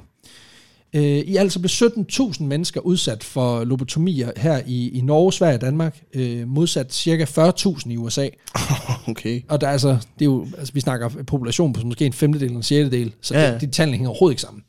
Og, Vi og deler der, dem bare ud. man delte dem simpelthen bare ud som slik. Øhm, Det er velfærdsstaten. det er det. Der skal ikke engang betale for. You get a lobotomy, and you get a lobotomy. Uh, oh, Oprah i en stor sal med psykisk syg. Vanvittigt billede. Um, You get a nice pick, and you get a... and now you use it on your next door neighbor. Banker af. så vender du dig til højre, og så sætter du den op i øjenæblet, og 1, 2, 3, så banker vi! ja. Øh, Danmark var dem i Norden, som var gladest for indgrebet. 4.500 styks, øh, hvilket gør det til den mest, øh, det land med flest i forhold til, til størrelse.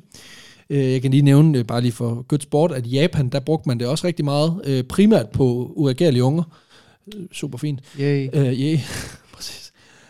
Um, og der er mange måder, øh, det samme billede, der tegner sig i Danmark, som det gør i, øh, i forhold til, mm. til USA. Det handler simpelthen om, at der var få sengepladser og mange patienter, og man oplever, at det har den her ret gode pacificerende effekt på patienterne, når man har foretaget det her indgreb. Sådan formuleres det i hvert fald af en læge på psykisk, øh, psykiatrisk hospital i Rigskov i 1946. Og det er især patienter med udadreagerende mønstre og hårde psykiske lidelser, der får den her behandling. Folk med stærk skizofreni, mm. folk der råber og skriger og kaster sig mod ting og kaster med ting. Øhm, og igen, så er det jo sådan ligesom, man kan godt få tanken, at det her det er mere for personalet, end det er for, for patienten. Ja. Jeg fandt i øh, den danske medicinhistoriske årbog fra, 19, fra 2007, der fandt jeg sådan en graf, øh, Mm. der ligesom viser sammenhæng med over årsagerne øh, til, at lægerne indstiller patienterne til en lobotomi i øh, Vordingborg, hvor der lå et ret stort psykiatrisk hospital, der hed Oringe. Og der er højdespringeren, øh, det er øh, aggressiv adfærd og uro. Øh, på tredje pladsen, der finder man det element, øh, at der ikke var andre behandlingsmetoder. Men, mm. men hvis man kigger på samtlige listede årsager, så er der rigtig, rigtig meget, der taler for, at det her det handler om, at det generer omverdenen, Ja. mere end at det generer patienten. Det er for at få noget ro. Ja.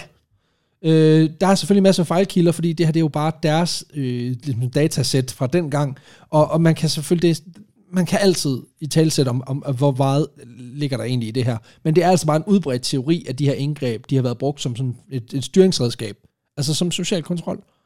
Øhm, og man fortsætter faktisk med indgrebene langt op igennem 60'erne og 70'erne. Og det er først i 1982, Mm. at ombudsmanden i Danmark han sætter gang i en større undersøgelse, hvor man laver en systematisk gennemgang af de patienter, der har fået foretaget det hvide snit. Og undersøgelsen konkluderer simpelthen, øh, at mange, at der var flere, der fik det ringere, end folk, der fik det bedre. Og Nå. den her undersøgelse var faktisk med til at lave en ændring i psykiatriloven, øh, som praktisk talt fjernede det hvide snit som behandlingsmulighed. Okay. Så, så det er først i 82, vi sådan rigtigt får lavet noget lovgivning, der, der gør, at vi ikke kan bruge det her indgreb længere.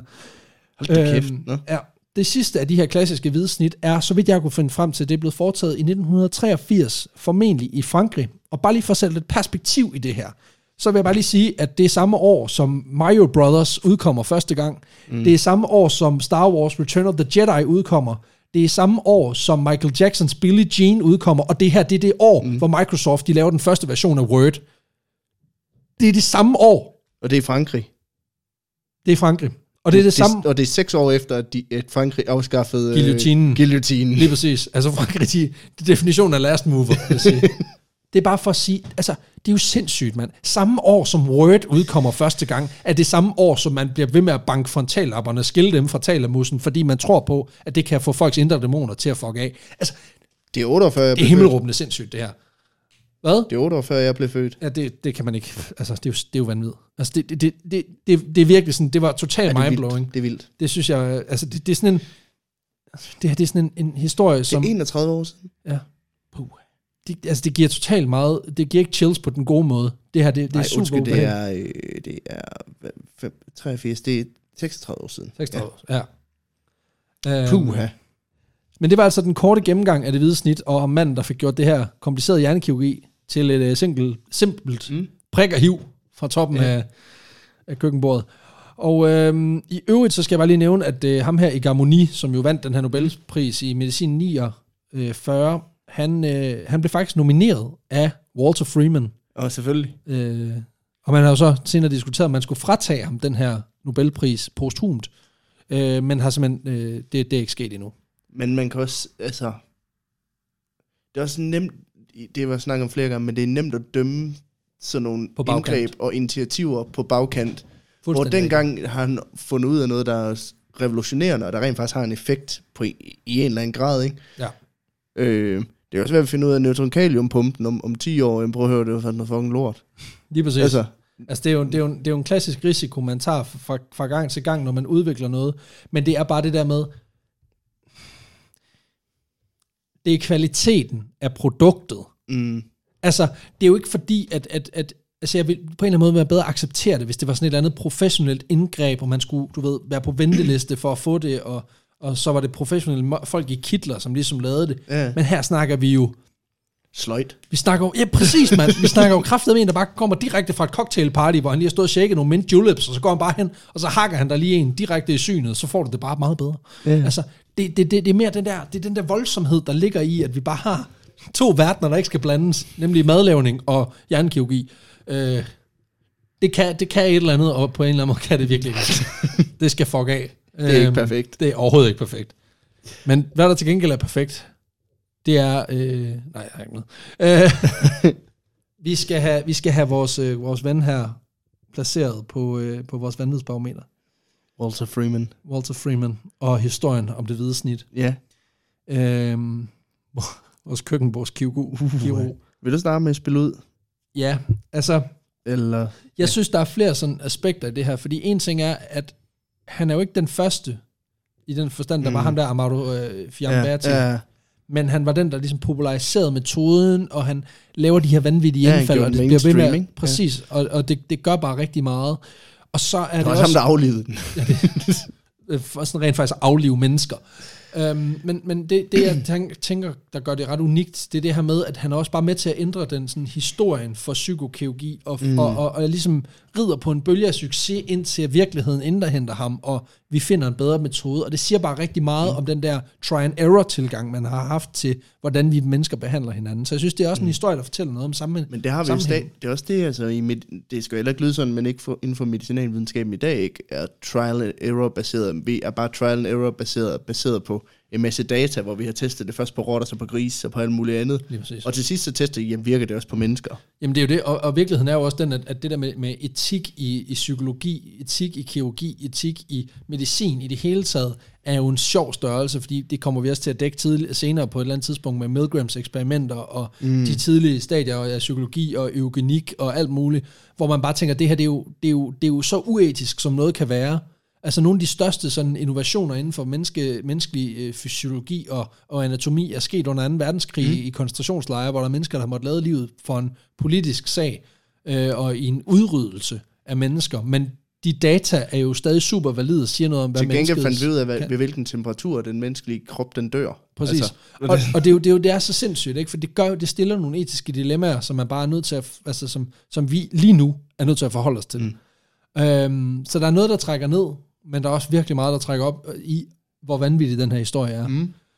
Så jeg vil gerne spille ud og sige, at jeg er på 82. Okay, fordi jeg skulle til sige 79. 80 ren. Ja, så lad os køre den sharp. Sharp på 80. Skarp, skarp kant 80 til Walter Freeman. Vi og, sender det videre til Barometer Bjarke, ja, for helvede, der sidder og Der sidder og, koder løs på et eller og det andet øh, barometerprojekt. og jeg har faktisk fået ham til at kode et barometer, Barometer, som vi barometer. kan, som et barometer-barometer, som vi rent faktisk kan bruge og lave en widget, som vi kan lægge ind på en hjemmeside på et tidspunkt, så Som- man rent faktisk kan gøre det rigtigt. Og apropos hjemmeside, jeg sidder og koder på en hjemmeside, som faktisk begynder at blive til, den, den er faktisk, Den bliver faktisk flot. den er faktisk, ja, den, den er faktisk snart færdig også. Ej, det er perfekt. Øh, og grunden til, kan jeg godt sige, at vi laver den her hjemmeside, er jo fordi, at vi arbejder for tiden på, på at bevæge os ud af min lejlighed, ud af studiet, og ud og lave nogle live-optagelser rundt omkring i landet. Det gør vi. Øh, vi er leders med nogen, der er lidt mere kompetente til at sætte sådan noget op, øh, har kontakt til venues, spillesteder, øh, der ved noget om alt det der. Øh, vi kan ikke sige så meget mere, men vi har en, en mailingliste inde på vores øh, Facebook-side og inde på Instagram, hvor man kan gå ind og tilmelde sig, så får man nogle nyheder på mail, øh, hvis man vil høre lidt mere om, jamen, hvad sker der, hvor- hvordan får man billetter til det, og hvornår er det, og sådan noget. Det er også vores måde ligesom at prøve at tage temperaturen på, hvor stor interesse er der rent faktisk for det. Og, Og, det, og, der må jeg bare lige sige, det er, vi havde regnet med, at vi måske kunne få 100 mails vi har 450 lige nu. Så det, øh, altså det lader til, at I gerne vil se vores grimme ansigt ude i virkeligheden. Ja, Og, det bliver øh, værst for jer selv. Det bliver værst for jer selv. Men jeg tænker helt klart, at når vi, når vi får konkretiseret så meget, at vi rent faktisk har et venue, så, så kunne jeg også forestille mig, at vi laver et Facebook-opslag, hvor vi siger, hvis I har, hvis I har indspark mm. til, hvad I gerne vil opleve. Fordi vi har selv en masse idéer til, hvordan vi kunne fylde sådan et live shows format ud. Men hvis der er noget, I sådan ligesom tænker, fuck det her, det kunne være fedt, så må I gerne skrive det til os, fordi vi vil rigtig gerne skabe den bedst mulige live-oplevelse mm. for jer. Øhm, og det kan sagtens være, at vi får 30 mails nu med idéer, som vi synes er fuldstændig, som vi aldrig kommer til at bruge, men det er ikke det, det handler om. Det handler om at skabe noget, som er så tæt på, på hvad I ønsker som overhovedet muligt, mm. fordi altså, det bliver jo meget os, der sidder og snakker ind i en mikrofon. Så jo mere vi kan skabe liv på, på scenen og sørge Ja. for, at, at I får er, er super underholdt, jo bedre. Og Øh, ideen er jo ikke, øh, vores ambition med det er ikke, at vi skal ud og tjene kassen på rejse, øh, rejse landet tyndt, fordi det, det, Så havde vi skulle lavet noget andet. Ja, så, sådan bliver det ikke. Så havde vi lavet en Øh, selvhjælpsbog og lavet nogle bitcoins. Øh, sådan bliver det overhovedet ikke. Øh, det handler egentlig om, at det er vores måde både at give lidt tilbage til ud og sige en form for personlig tak til, til dem, der møder op, øh, fordi I, I støtter så meget rundt om, eller op omkring det. Det er også måde, vores måde at prøve at øh, videre udvikle formatet en smule, prøve at indføre nogle andre elementer, men det er også selvfølgelig vores måde at få en masse opmærksomhed på. Det er 100% også bare for ligesom at, at prøve det af. Altså, du, nu står du jo på en scene i hvert fald en gang om ugen i forhold til dit, mm. din, din stand-up-karriere. Jeg har jo aldrig nogensinde sådan stået foran mennesker, der har givet at høre på mit shit, så, så det bliver... Jamen, jeg står heller ikke for, at man skal give at høre på mit shit. Nå, nej, det skal de. Der, ja, præcis. Her der bliver det, og det bliver så vildt. Altså, jeg har haft øh, lange snakke med folk øh, om, omkring det her. Jeg tror sgu godt, jeg kan afsløre, at jeg kommer nok højst sandsynligt til at stå og pive som lille pige. Øh, første gang, vi gør det her, fordi det, en, det bliver en overvældende øh, oplevelse at mærke, og jeg glæder mig som et lille barn. Mm. Det bliver fantastisk. Og det bliver rigtig godt. Øh, der bliver i hvert fald et i Aarhus. Det, kan, det, det er jeg ret sikker det, at, ja, det gør der. Selvfølgelig gør der det. Vi er i gang med at sætte et testshow op, og det bliver meget eksklusivt. Men, øh, og så får vi ligesom ja. testet formatet af, og så må vi se, hvor, hvor meget vi kan trække i Og forhold hvis til... man vil med til det, så kan man jo melde sig på den her mailliste. Ja, og så er sender man i vi hvert fald den første, der hører om det. Det kan, det kan vi garantere. Ellers så kan I gå ind på tier og støtte os der, hvis I synes, I skal have lidt øh, håndører til at blandt andet at lave noget af det her live show også. Øh, I kan gå ind og like os ind på Facebook. Øh, som sagt, gå ind og melde til den her mailingliste. I kan følge os på Instagram. Vi prøver hele tiden at lave en masse fedt ekstra content, øh, hvad end det er et øh, billede, hvor jeg ligner en dæmon, der spiller keyboard, eller at det er, øh, er podcast-anbefalinger. Dem skal vi også lige have gang i igen, fordi vi har faktisk rigtig mange rigtig gode Vi anbefalinger. har faktisk en liste til, ikke? Vi skal bare have det lavet. Det er det. Og Som så meget andet. som så meget andet i det her projekt. Men øhm, Ja, tak for historien. Det, Selv tak. øh, Nu siger du, det var en kort gennemgang. Jeg tror, det var godt, vi tog den korte. er en, en time 35, det er alligevel, det er også en slat. Men så får I fandme også øh, smæk for skilling Ja, den her, den her gang. Øhm, ja.